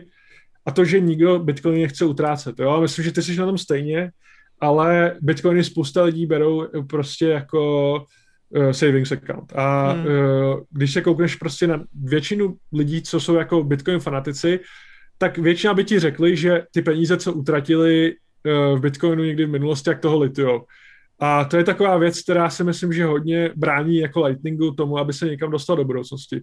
Třeba uh, vím, že jako uh, Slash, jo, hrozně, li, nebo ne lituje, ale jednou mluvil v nějakém rozhovoru o tom, že vlastně jako kdyby nakoupil Bitcoin místo toho, aby založil Trezor, tak se mu to vlastně zhodnotí mnohem víc, než kdyby vybudoval takhle tři úspěšné firmy, jo, nebo Slash Pool. Uh, takže to je ta, ta věc, která si myslím, že to jako hrozně blokuje, no, protože ty lidi, co já znám, co jsou fakt jako obrovský Bitcoin supporters, tak uh, nechtějí utrácet ani malý množství většinou. Možná jako mm. na tips nebo tak, ale většina z nich chtějí prostě dál stekovat a dál, jako uh, ukládat a do budoucna někdy možná, ale všechny data, co jsem kdy viděl, a to jsem se i bavil jako s, uh, uh, dělal jsem rozhovor s, s jedním člověkem, který má největší uh, tahle tu Ellen Note. Myslím, že se jmenuje Alan Big. Nevím, jestli je teďka ještě největší, ale byl největší. A ten mi přesně říkal, jako ekonomicky to moc nedává smysl, nemá, nemá z toho skoro žádný peníze, protože je to moc levný. Hmm. Dělá to prostě jenom z přesvědčení osobního. A moc lidí to nepoužívá. Měl tam prostě volumes, který byly úplně jako, jo, to bych jako, my dva jsme možná dali za den dohromady, jako. Uh, takže z tohohle důvodu mě to moc nezajímá a Uh, myslím, že do budoucna teoreticky, ale je tam obrovský takhle konflikt s těma lidma, kteří nechtějí utrácet. Mm. Uh, jenom k tomu Slašovi, já si myslím, že on jako ve výsledku ho to zase jako tolik netrápí, on jako v tomhle tom si myslím, že jako, jako je srdcař Jasně, no. i, i, v tom, jako, že jako buduje ten, ty věci okolo toho Bitcoinu. A k tomu Lightningu já mám osobní teda jako insight, protože já jsem si to nasadil jednak do e-shopu, tak jako taky spíš jako z přesvědčení, ty objemy přesto jsou mm-hmm. proti třeba platebním kartám, já prodávám jako bitcoinový merch a, a samozřejmě, že oproti platebním kartám to tvoří třeba jako 1% ten Lightning, co souvisí s tím, že to jako lidi asi tolik nechtějí utrácet, ale mám to i jako možnost donatu na streamu mm-hmm. a minulý týden, kdy jsme tady slavili jako dva roky bitcoinového kanálu, tak se přesto protáhlo docela dost peněz. Jako, naopak si myslím, že eh, zrovna ten Lightning je takový příjemný na utrácení v tom, že ti nevadí dělat tu mikroplatbu, protože to šlo třeba po dolaru, po dvou a tam tě to tak jako nebolí, že si řekneš, dobrý, tak já tady Kicomovi hodím prostě dolárek, jednou to možná bude 10, 10 dolarů nebo 100, ale to mě jako nepoloží. Takže myslím si, že to je spíš tom, že ty místa jako nejsou moc, ty, ty uzly nejsou nasazeny, ono to není úplně jednoduchý, já jsem se s tím taky rval, než jsem to jako nasadil, byl, byl to trošku jako porod, ale jako nelituju toho a já bych na to třeba na tu adopci, já, já jako třeba chci trošku jako tlačit na tom svém kanálu, jakože chci dělat třeba jako video na voletky a tak dále, no, už to tady taky nějakou dobu slibuju, takže doufám, že se bude Lightningu dařit. Já jsem celku fanda, no. Já si jako myslím, že do budoucna může a přesně jak říkáš, jako takhle eh, jako já bych třeba taky jako takhle, kdybych někomu pos- koukal na stream, tak bych mu taky nechtěl asi, asi poslat prostě moc bitcoinu a dát za to prostě 10-15 dolarů za transakci. Jako Jasně. na tohle to dává ideálně smysl, ale jako nedokážu si moc představit, že prostě nějaký jako nebitcoin, prostě ty, že jo, ty jsi obrovský jako bitcoin supporter a tak a máš jako všechny tvoje uživatelé jsou, jsou prostě bitcoineři. No. Ale nedokážu si prostě představit v blízké době, že někdo prostě jako uh, moje rodiče nebo tak prostě půjdou do obchodu a budou platit lightningem. Jo. Prostě mm-hmm. t- není to tam ještě a myslím si, že je to takový jako docela stretch do budoucnosti, ale, ale jako jsem, ty technologie jsem otevřený a pozitivní. Jo, já si taky myslím, že to bude trvat mimochodem, jo, asi taky, jakože já, to, že mám to nasazený já, tak jako já jsem úplně extrémní v tom, že jsem bitcoinový Přesně, kanál, takže já to tam prostě musím mít jako z ideologických důvodů v podstatě, jo. No. Eh, Ferda se ptá, jaký postoj nebo vztah má Larry k České republice, chtěl by někdy domů v uvozovkách, ale ty momentálně myslím se v České republice, já, že? Jo, jo, to, to právě nikdo neví, no, to tak to trochu jako umyslně, tak jako teďka tady je mi to v podstatě jedno, ale uh, uh, v Česku jsem a bydlel jsem poslední dva roky ve Frankfurtu, předtím jsem studoval v Rakousku, předtím jsem byl sedm let v Americe. Jsem s takovou už jako projel docela dost zemí a jsem bydlel docela v dost zemích a Česko mě pořád se líbí nejvíc, no. A jako ze, hmm. ze spousta ze spousta důvodů, jako bylo by, ať si to úplně jako nebudeme rozebírat do detailu, ale jak říkám, v Americe jsem byl sedm let a tu zem, jako Ameriku jsem prostě, než jsem tam jel, jak jsem miloval celkově tu kulturu, basket s tím spojený a tak. Hrozně se mi tam líbilo a pak vlastně jako člověk začne přicházet na ty negativa nějaký a ten přístup celkově ten, ten lidský, taková ta neupřímnost, takové věci, Uh, a úplně mě to nebaví, a, a, ale co je jako skvělý, je prostě, já si myslím, že Česko, spousta lidí v Česku na Česko nadává a, a spousta lidí z nich uh, nežili v jiný zemi a, a, a celkově jsou takový spíš jako jo, všechno je tady špatný, vše, všichni jsme na tom moc, uh, máme se hrozně špatně s porovnání s Američanama a tak. A pak člověk, jako když se podívá do těch jiných zemích, do Ameriky, do Německa, do Rakouska na další dobu, tak vlastně přijde na to, že v Americe spousta lidí závidí jako Česku, jo. Uh, spousta Američanů, s kterými jsem chodil na vysokou, říkali, že jejich největší sen je se dostat na měsíc do Evropy, jo, a v Evropě je největší sen lidí je dostat se na měsíc do Ameriky, no. To je vždycky takový, jako že vždycky, každý chce to, co nemá. A Česko je ideální v tom, že jsou tady relativně nízké náklady, uh, systém se mi líbí, že je jako tak hezky propojený kapitalismus uh, s nějakou ma- menš, menší aspoň sociální podporou uh, pro, pro ty lidi, které prostě, který si některé věci nemůžou dovolit. Takže mě jako to celkově tady jako fakt vyhovuje. Myslím si, že i jako racionálně jako samozřejmě politici a tak jako je tady spoustu negativ, jo, ale když, když to porovnám s tím, kde jsem žil předtím, tak prostě Česko mi fakt vyhovuje ze spousta různých jako aspektů. No, já s tebou tady určitě jako souhlasím. V Americe jsem tady jako nežil, ale byl jsem tam vlastně několikrát a naposledy jsme tam byli s manželkou na, na svatební cestě a taky bych řekl, že se ta země za posledních pár let jako trochu změnila eh, k horšímu, protože um, San Francisco, když já jsem tam, já jsem byl na, kdysi na služebce v roce 2011 a ještě to nebylo podle mě tak vidět jak teďka, že tam máš jenom ty ultra bohatý a pak jako vlastně jako bezdomovce yeah. na ulici a LA jako hodně podobně a, a ještě yeah. jsou zajímavé, když se potom podíváš někam jinam třeba do, eh, do Arizony, tak to jsou taky dobrý jako shit, shitholy prostě, takže...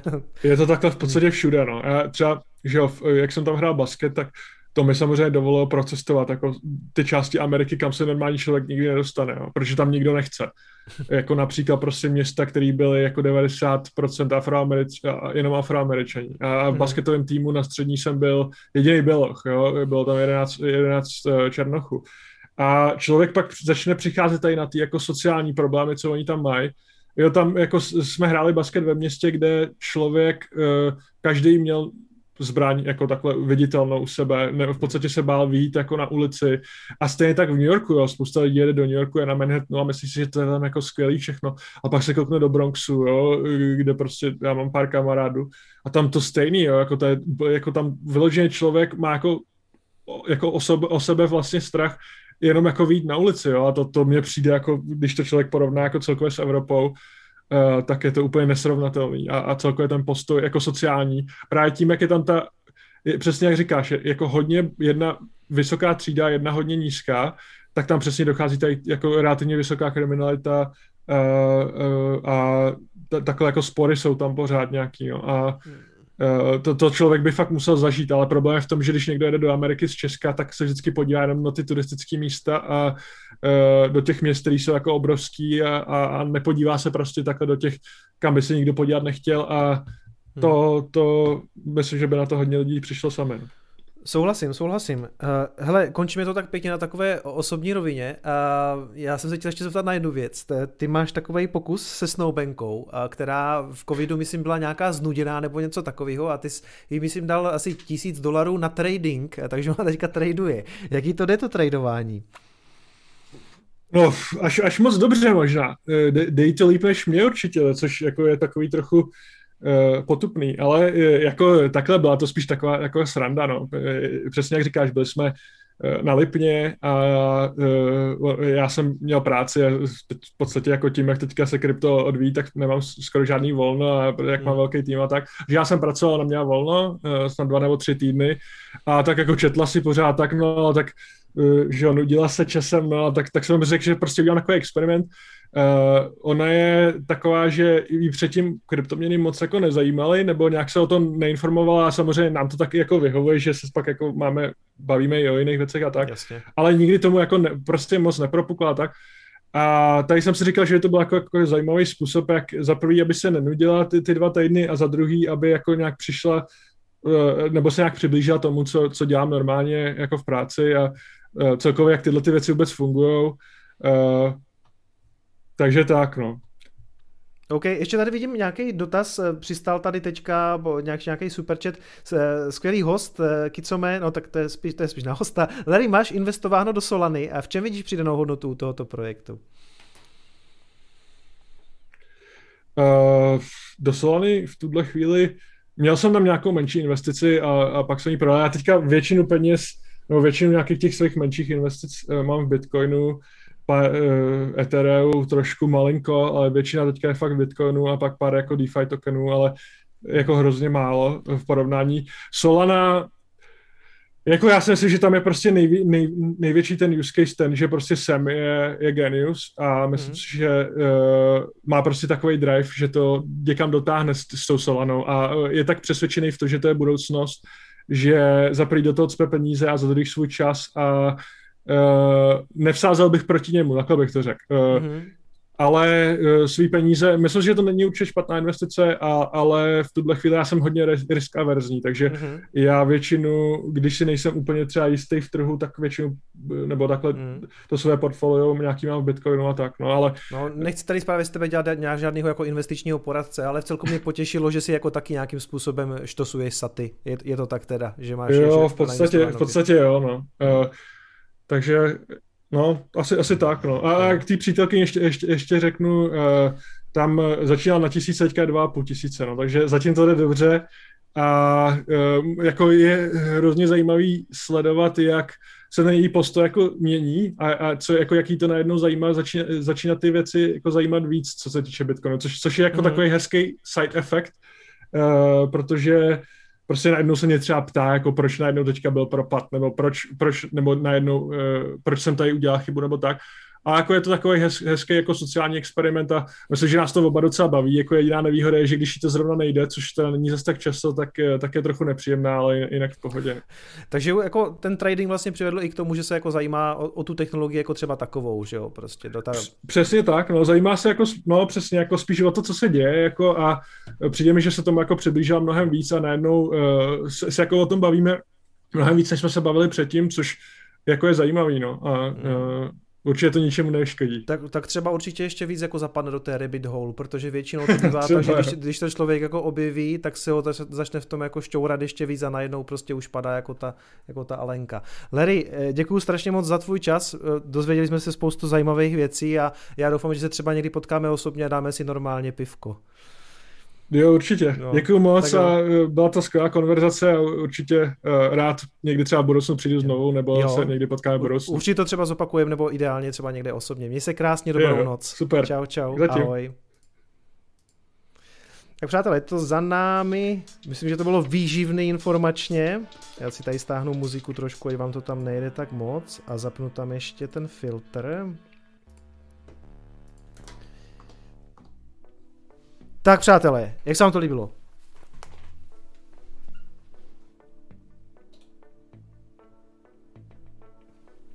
Mimochodem, hopium dobrý, že? Dobrý hopium to bylo. Uh,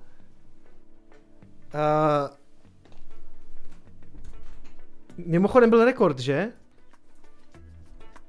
Tři a půl tisíce lidí, bylo tady někdy tři a půl tisíce lidí, nevíte přátelé, jestli na tom půlicím streamu bylo víc lidí, já si to přesně nepamatuju, ale, ale uh, rozhodně ty čísla jsou jako neuvěřitelné, tři a půl tisíce na obskurní kanál o kryptoměnách, to je nádhera. Eh, přátelé, chtěl jsem říct, viděl jsem tam spoustu takových hard feelings ohledně jako Cardana, Eh, proč? Zbytečný. Prostě já si myslím, že každý má právo na to sdělit ten názor. Já jsem taky Cardano hodler, ale nedělám samozřejmě tu chybu, že bych v tom měl prostě jako 100%. Vždycky jsem říkal, tyhle ty věci jsou pro mě jako spekulace a když na to pak někdo jako řekne něco, řekněme nehezkýho, tak jako v pohodě, má na to jako samozřejmě právo, jo. A jako vždycky mě samozřejmě potěší, když nakonec vám řekne ten host, jako že primárně si samozřejmě štosuje saty nebo to má v Bitcoinu a hele jo, Cardano pumpuje a je to super a já z toho krájím taky nějaký profit do Bitcoinu, protože jo, jsem v tomhle možná se to někomu jako nebude líbit, já jsem v tomhle jako takovej, že to, radši vlastně jako zamrazím do toho Bitcoinu, kde o to strach nemám a ať se s tím Cardanem, ať Cardano ukáže, ale na druhou stranu Jasně, Mary Hardfork, vím o tom, mají být smart kontrakty, ale smart kontrakty teďka jako nejsou a pojďme se podívat na to, jestli tam jako něco zajímavého vznikne, jo, takže no, borci a děvčata, žádný jako hard feelings, úplně v pohodě, ne? Pohoda. Hm. Bylo přes 3600, píše Combine. A OK, OK, OK.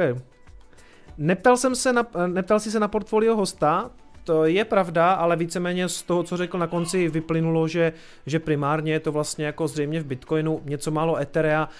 Uh, neptal jsem se na to, nebo nepřišlo mi to v tuhle, v tuhle chvíli úplně tak jako zásadní. Uh, ono, u toho Larryho je to ještě navíc tak, že by potom někdo mohl říct, že to nějak ovlivňuje ten jeho výzkum, ale on je jako, řekl bych, jako v celké velký fanoušek třeba jako DeFi, ale vidíte, že sám třeba v Ethereu říkal něco málo. Tady trošku stáhnu s dovolením. Děkuji moc za donaty, přátelé. Craig Wright je tady osobně, sám, sám Satoshi Nakamoto dneska přišel, děkuju. A Odvárka je tady, děkuju. Díky, perfektní rozhovor, děkuju, děkuju. A to, to teda nebyl Odvárka, to je Anonym tady. A Craig Wright, Robert Netolička, Martin, Mara S, uh, Petr Bargel, děkuju moc, děkuju moc, jste, jste moc hodní. Uh, Chtěl jsem říct ještě něco, co jsem to chtěl říct. Jo, chci moc poděkovat všem za pivka, protože posledně jsem zmínil, že mi došli a, a už mi zas, už mi zas nedochází, respektive už mám zase plnou lednicku. Děkuju moc, jste moc hodní. Primárně, přátelé, děkuju do, do klenotu, do hradeckého pivovaru.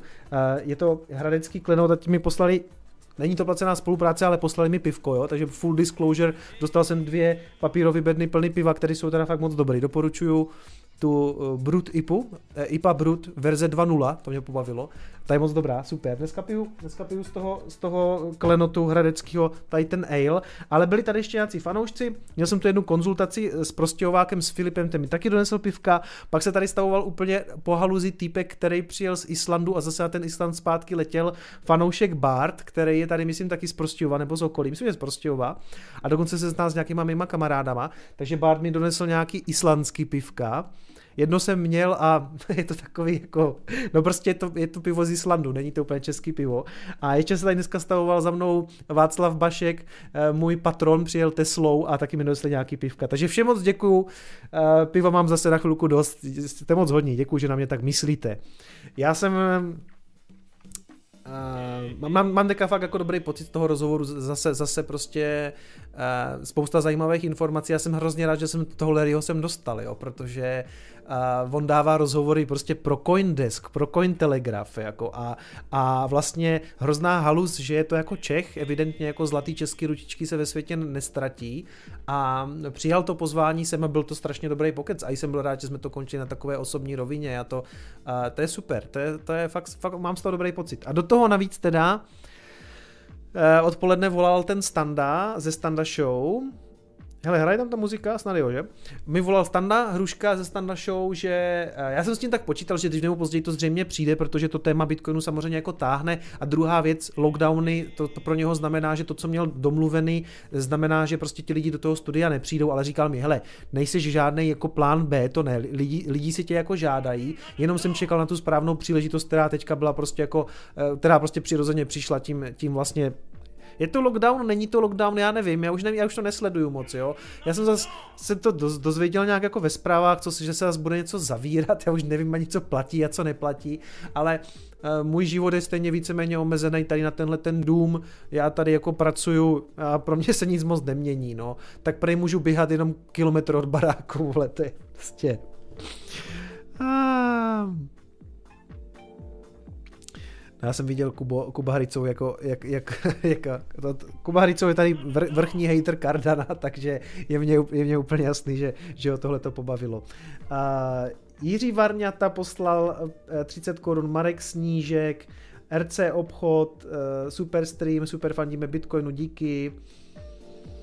Hmm. LND Error, to je nějak, doufám, že to je nějaký humor. Uh, Gordy poslal přes Lightning, Anonym poslal, White Gamer poslal třistovky, děkuju moc. Uh, Jiří Švejda, tisíc islandských, je, jsou to ty islandský asi jo, že? To já zase nevím, kolik je to peněz. Uh, Silkmar, 50 korunů od Várka, to už jsem asi říkal, jo. Děkuju moc, přátelé, díky, díky jste moc hodní, díky moc.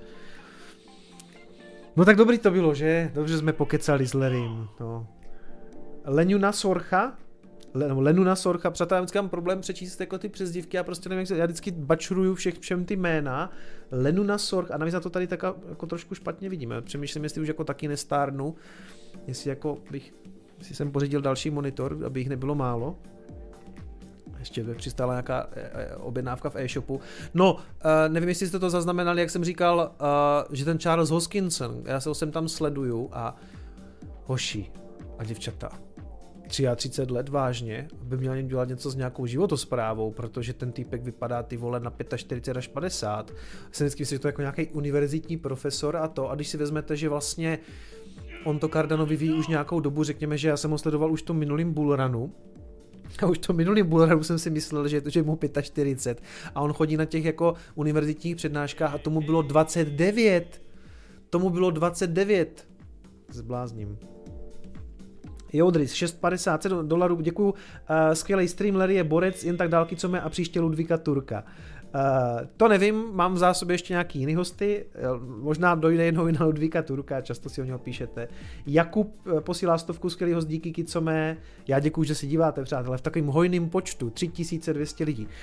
Víte co? Proč mě chodí, proč mě chodí notifikace? Já si musím tady dát měsíček. Aha, já jsem měl měsíček zapnutý jenom do 22.15, protože to, to bylo spojený. Siri, Siri mi to sama zapnula na základě té události v kalendáři, akorát, že ona neví, že tady sedíme ještě čtvrt hodiny potom, nebo půl hodiny potom. Joudris, to jsem, to jsem četl, to jsem četl.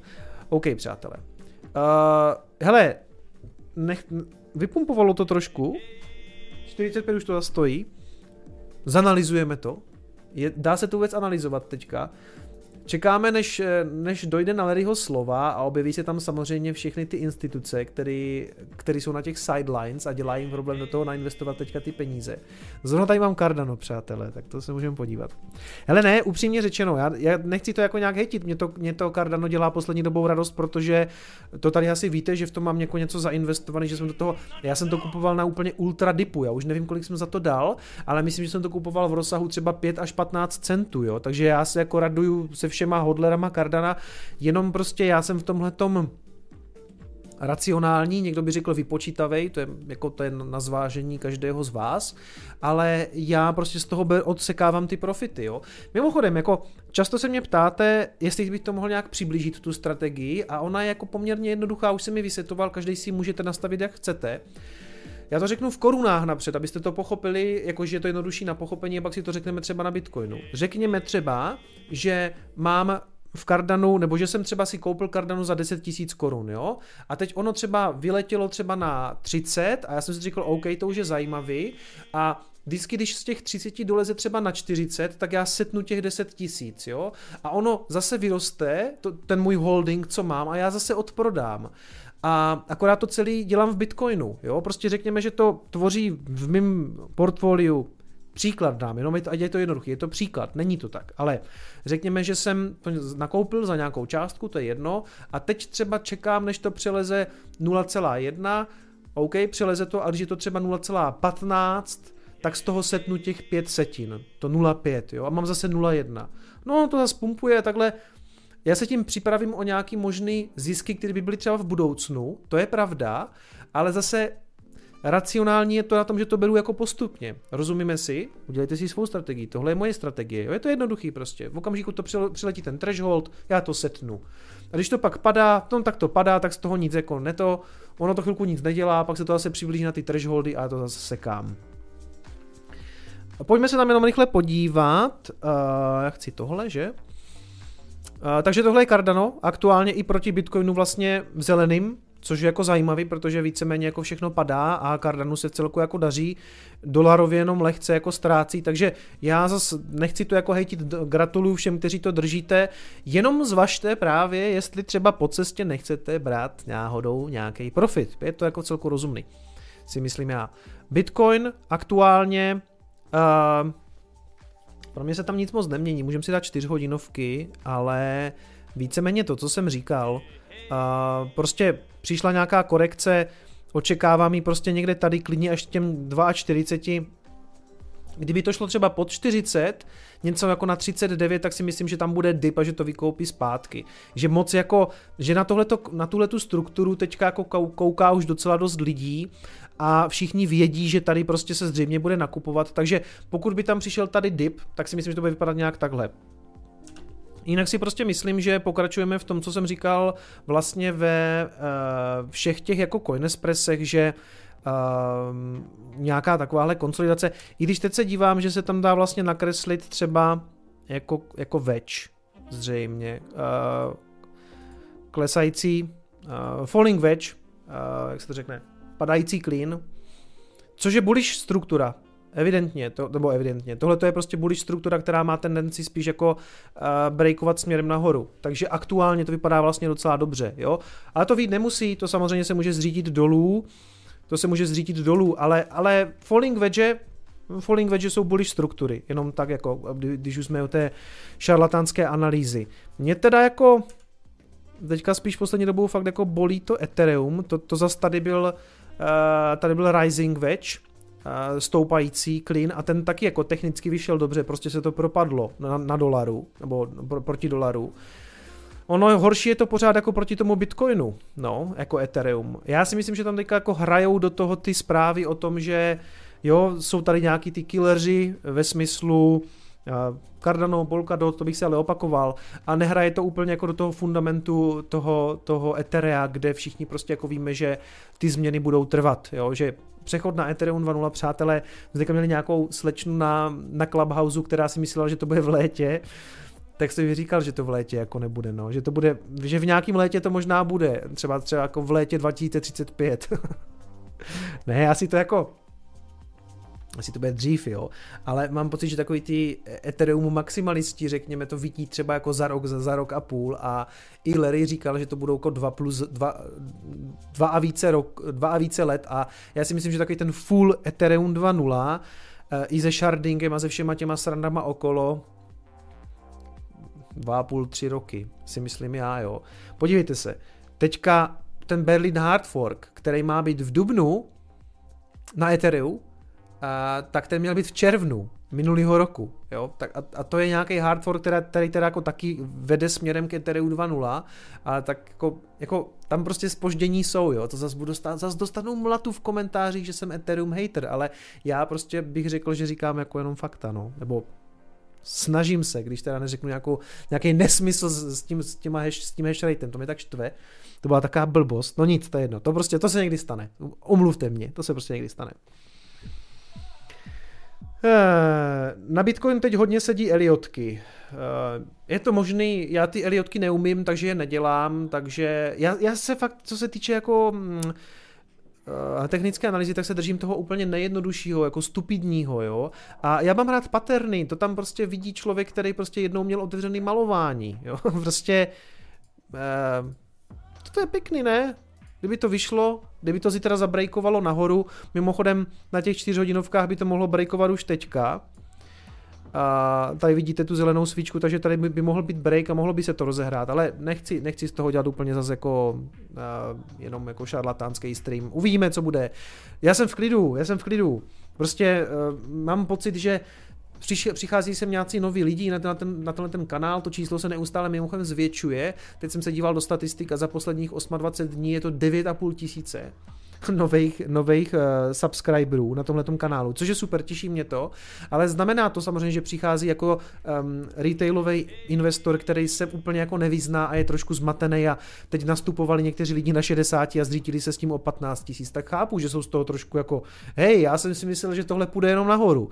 Ne, nepůjde, přátelé, korekce tam prostě budou a jako my jsme v pohodě, že jo? My jsme, my jsme se tady prožili horší korekce, my jsme tady zažili horší pády. Já si myslím, že většina těch lidí, takových těch original gangsters tady toho kanálu, co jsou tady se mnou víceméně od začátku, tak jako Uh, možná kupují spíš dip, než že by z toho byli v nějakým nervu. No. A je to, je to tak, samozřejmě já vytvářím ten spodní support Bitcoinu. Um, počet mých odběratelů, že jo, vždycky, jsem vždycky říkal, že koreluje a tak si takovou hraje s tím kurzem toho Bitcoinu a ten Bitcoin mi uletěl teďka někam až na 60 a já jsem zůstal vyset někde na 40 tisících odběratelích a teď mám kolik? Teď mám, kolik tam teďka svítilo? Nějakých 44 a půl, něco takového, takže, takže ten ten Kicom support samozřejmě eh, dohání ten Bitcoin, tak uvidíme, jak to bude fungovat. No, asi moc ne, ale hele, nemám o to strach prostě. A nemám ani strach o to, že bychom jako nějak končili zvlášť tím, co dneska, jaký hopium do nás dneska nalil ten Larry, eh, s tím, že ty instituce samozřejmě nakupují na, na, nakupují potichu a zřejmě kupují teďka ten dip. A já jsem tady vysvětloval, jak oni to dělají. Oni mají nákupního robota a po malých částkách to jedou.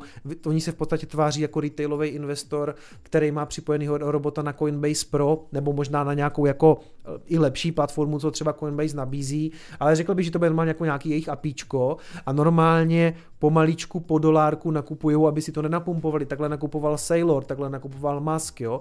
Takže tam se něco takového podle mě teďka děje.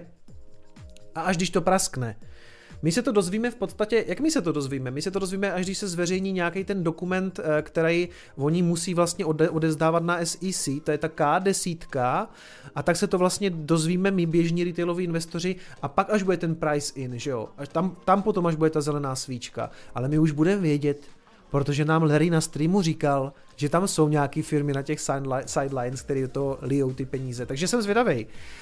Ale budeme si muset počkat. On říkal, eh, je to, je to jako multiměsíční záležitost. Takže na zdraví zeleným svíčkám. Mimochodem, viděl jsem zase spoustu jako dotazů na slajdu na kryptoměnu Kauri. Já už nevím, jestli je to sofistikovaný marketing z Kostariky, nebo, nebo, jako, nebo idiocie.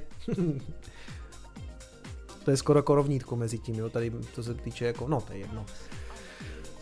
Každopádně, prosím vás, nepíšte do slajda nic o Kauri, já to budu mazat, jo, to nemá to žádný efekt prostě, to tam, já tam jenom uvidím to slovo a mažu to. A já se na to nikoho už ptat nebudu, to je ostuda. To je o, ostuda se na to někoho ptat a ostuda je samozřejmě to kupovat, přátelé, pokud něco takového děláte, tak vám nerozumím. Ale já jsem tam jako věcem nerozumím. a třeba NFTčkům. Hele, už to nechám být, jo jsem dostal nějaký komentáře, prosím tě, nech ty NFTčka být prostě půlka Coinespressa zadrbaná tím, že si tam nad tím lámeš hlavu. Uznávám, je to tak. Je to teďka v kurzu, takže já neříkám, že se to neobjeví v tom Coinespressu, ale budu se možná trošku mírnit, protože tím ztrácím možná nějaký čas, který bych mohl věnovat jako plodnějším věcem, ale je to jako v kurzu, jo, to zase jako, sem tam se to tam jako zjeví, ale já, já říkám tak, Počkejme si, počkejme si, co z toho bude za dva roky, počkejme si, co s tím udělá bear market. Ale já rozhodně nejsem takový ten nadšenec. Dneska už mě to nedalo, a možná tady vyzradím něco, ne, asi nevyzradím, nedalo mi to a možná jsem si chtěl jenom potvrdit svůj confirmation bias, jo. A napsal jsem Dominiku Stroukalovi a Pepovi Tětkovi, říkám, borci, hej, NFTčka, jako je tam, je tam něco, co já tam nevidím, nebo a Dominik mi napsal jenom, ne, a pak, pak jsme se tam o tom ještě trošku víc bavili a Pepa tak se mi tam k tomu taky vyjádřil, takže ne, možná jsem si chtěl potvrdit nějaký svůj confirmation bias, je to tak, tak nemůžu úplně brát ten názor, když jsem věděl, že si jdu prostě v podstatě pro požehnání, ale jenom jsem chtěl jako vědět, že v tom nejsem sám, jo, protože mám někdy pocit jako v těch komentářích, jako že ne, co ty tomu nerozumíš, NFTčka to the moon, všechno už bude na NFTčkách ve svých virtuálních světech, budeme mít Monalízu na NFTčku, takže možná, možná jsem si šel fakt jenom pro požehnání od mých oblíbených ekonomů, aby mě, aby mě pohladili po vláskách a řekli mě, že všechno bude v pořádku. Jasně, Jan Marek 20 korun posílá díky Zaleryho, Hot Traders Family posílají 2,20 na krásnou budoucnost hoši, Uh, Lucky Tucan posílá 5 dolarů zdarky, co má první donit a popoje přes Lightning, snad to dorazí, ano, dorazil. Díky za super hosty a super channel. Milda ze Zélandu. Super, já jsem rád. No, uh, třeba už jenom blbý donatování u Kicoma na kanálu zvyšuje adopci uh, Lightningu a brzo budou ty peněženky Příští týden zřejmě budu muset, nebo muset, domluvil jsem se v E15, že, na, že zpracuju tu těžbu, protože jí se na to taky ptají lidi, mě se na to ptají lidi, takže něco jako domácí těžba Etherea nebo něco takového zřejmě jako zpracuju. To bohužel napřed bude muset výjít na E15 až týden na to, to uvidíte tady. A hned další video bych chtěl dělat jako Lightning, jako nějakou praxi spíš, jo teorii máme víceméně pokrytou, spíš si projdeme nějaký peněženky, aby to všichni jako chápali, aby to byli schopni použít, aby si třeba na Bitrefilu mohli koupit uh, prostě nějaký kupon za, za, za, za saty lightningový a přitlačíme trošku tu adopci. Um, Freedom Trading 450, děkuju, díky za pokec kluci. Uh, Johan Tleskal, dolar 36, to přišlo dokonce dvakrát, tak děkuju, nevím, jestli to byl záměr, každopádně děkuju. All time high stream, se ženou zdravíme z Ústí nad Labem, Dominiku, zdravím tě. Swiss, Swisswine, Lightning Network je senzace, we love Swisswine in Bitcoin we trust, děkuju. RTIP tape loading error, já jsem tam nevím, jestli tohle je fakt jako chyba, kterou mi hází ten, ten Lightning, nebo je to fakt jako přezdívka. Každopádně, eh, tak určitě, že sranda, tak, jsem, tak už jsem teďka ztracený úplně. Joudris, jasně, to už jsem četl, to už jsem četl, tak vždycky musím dojet jako co jsem jako nepřečetl. Přátelé, díky moc, další výživný stream máme za sebou, rekordní ve sledovanosti, já jsem moc rád, že tenhle ten kanál trhá jako sledovanost na, na těchto těch tématech, protože když se podíváte na, na jiný kanály, tak prostě nemají takovýhle třeba jako sledovanosti a my fakt jako řešíme hodně takovou jako niž věc, kryptoměny a jsem za to moc vděčný. Děkuji moc za přízeň a kdo chce, tak mě uvidí zítra u standy. Mějte se krásně, pamatujte si, že peníze nejsou všechno. Ciao.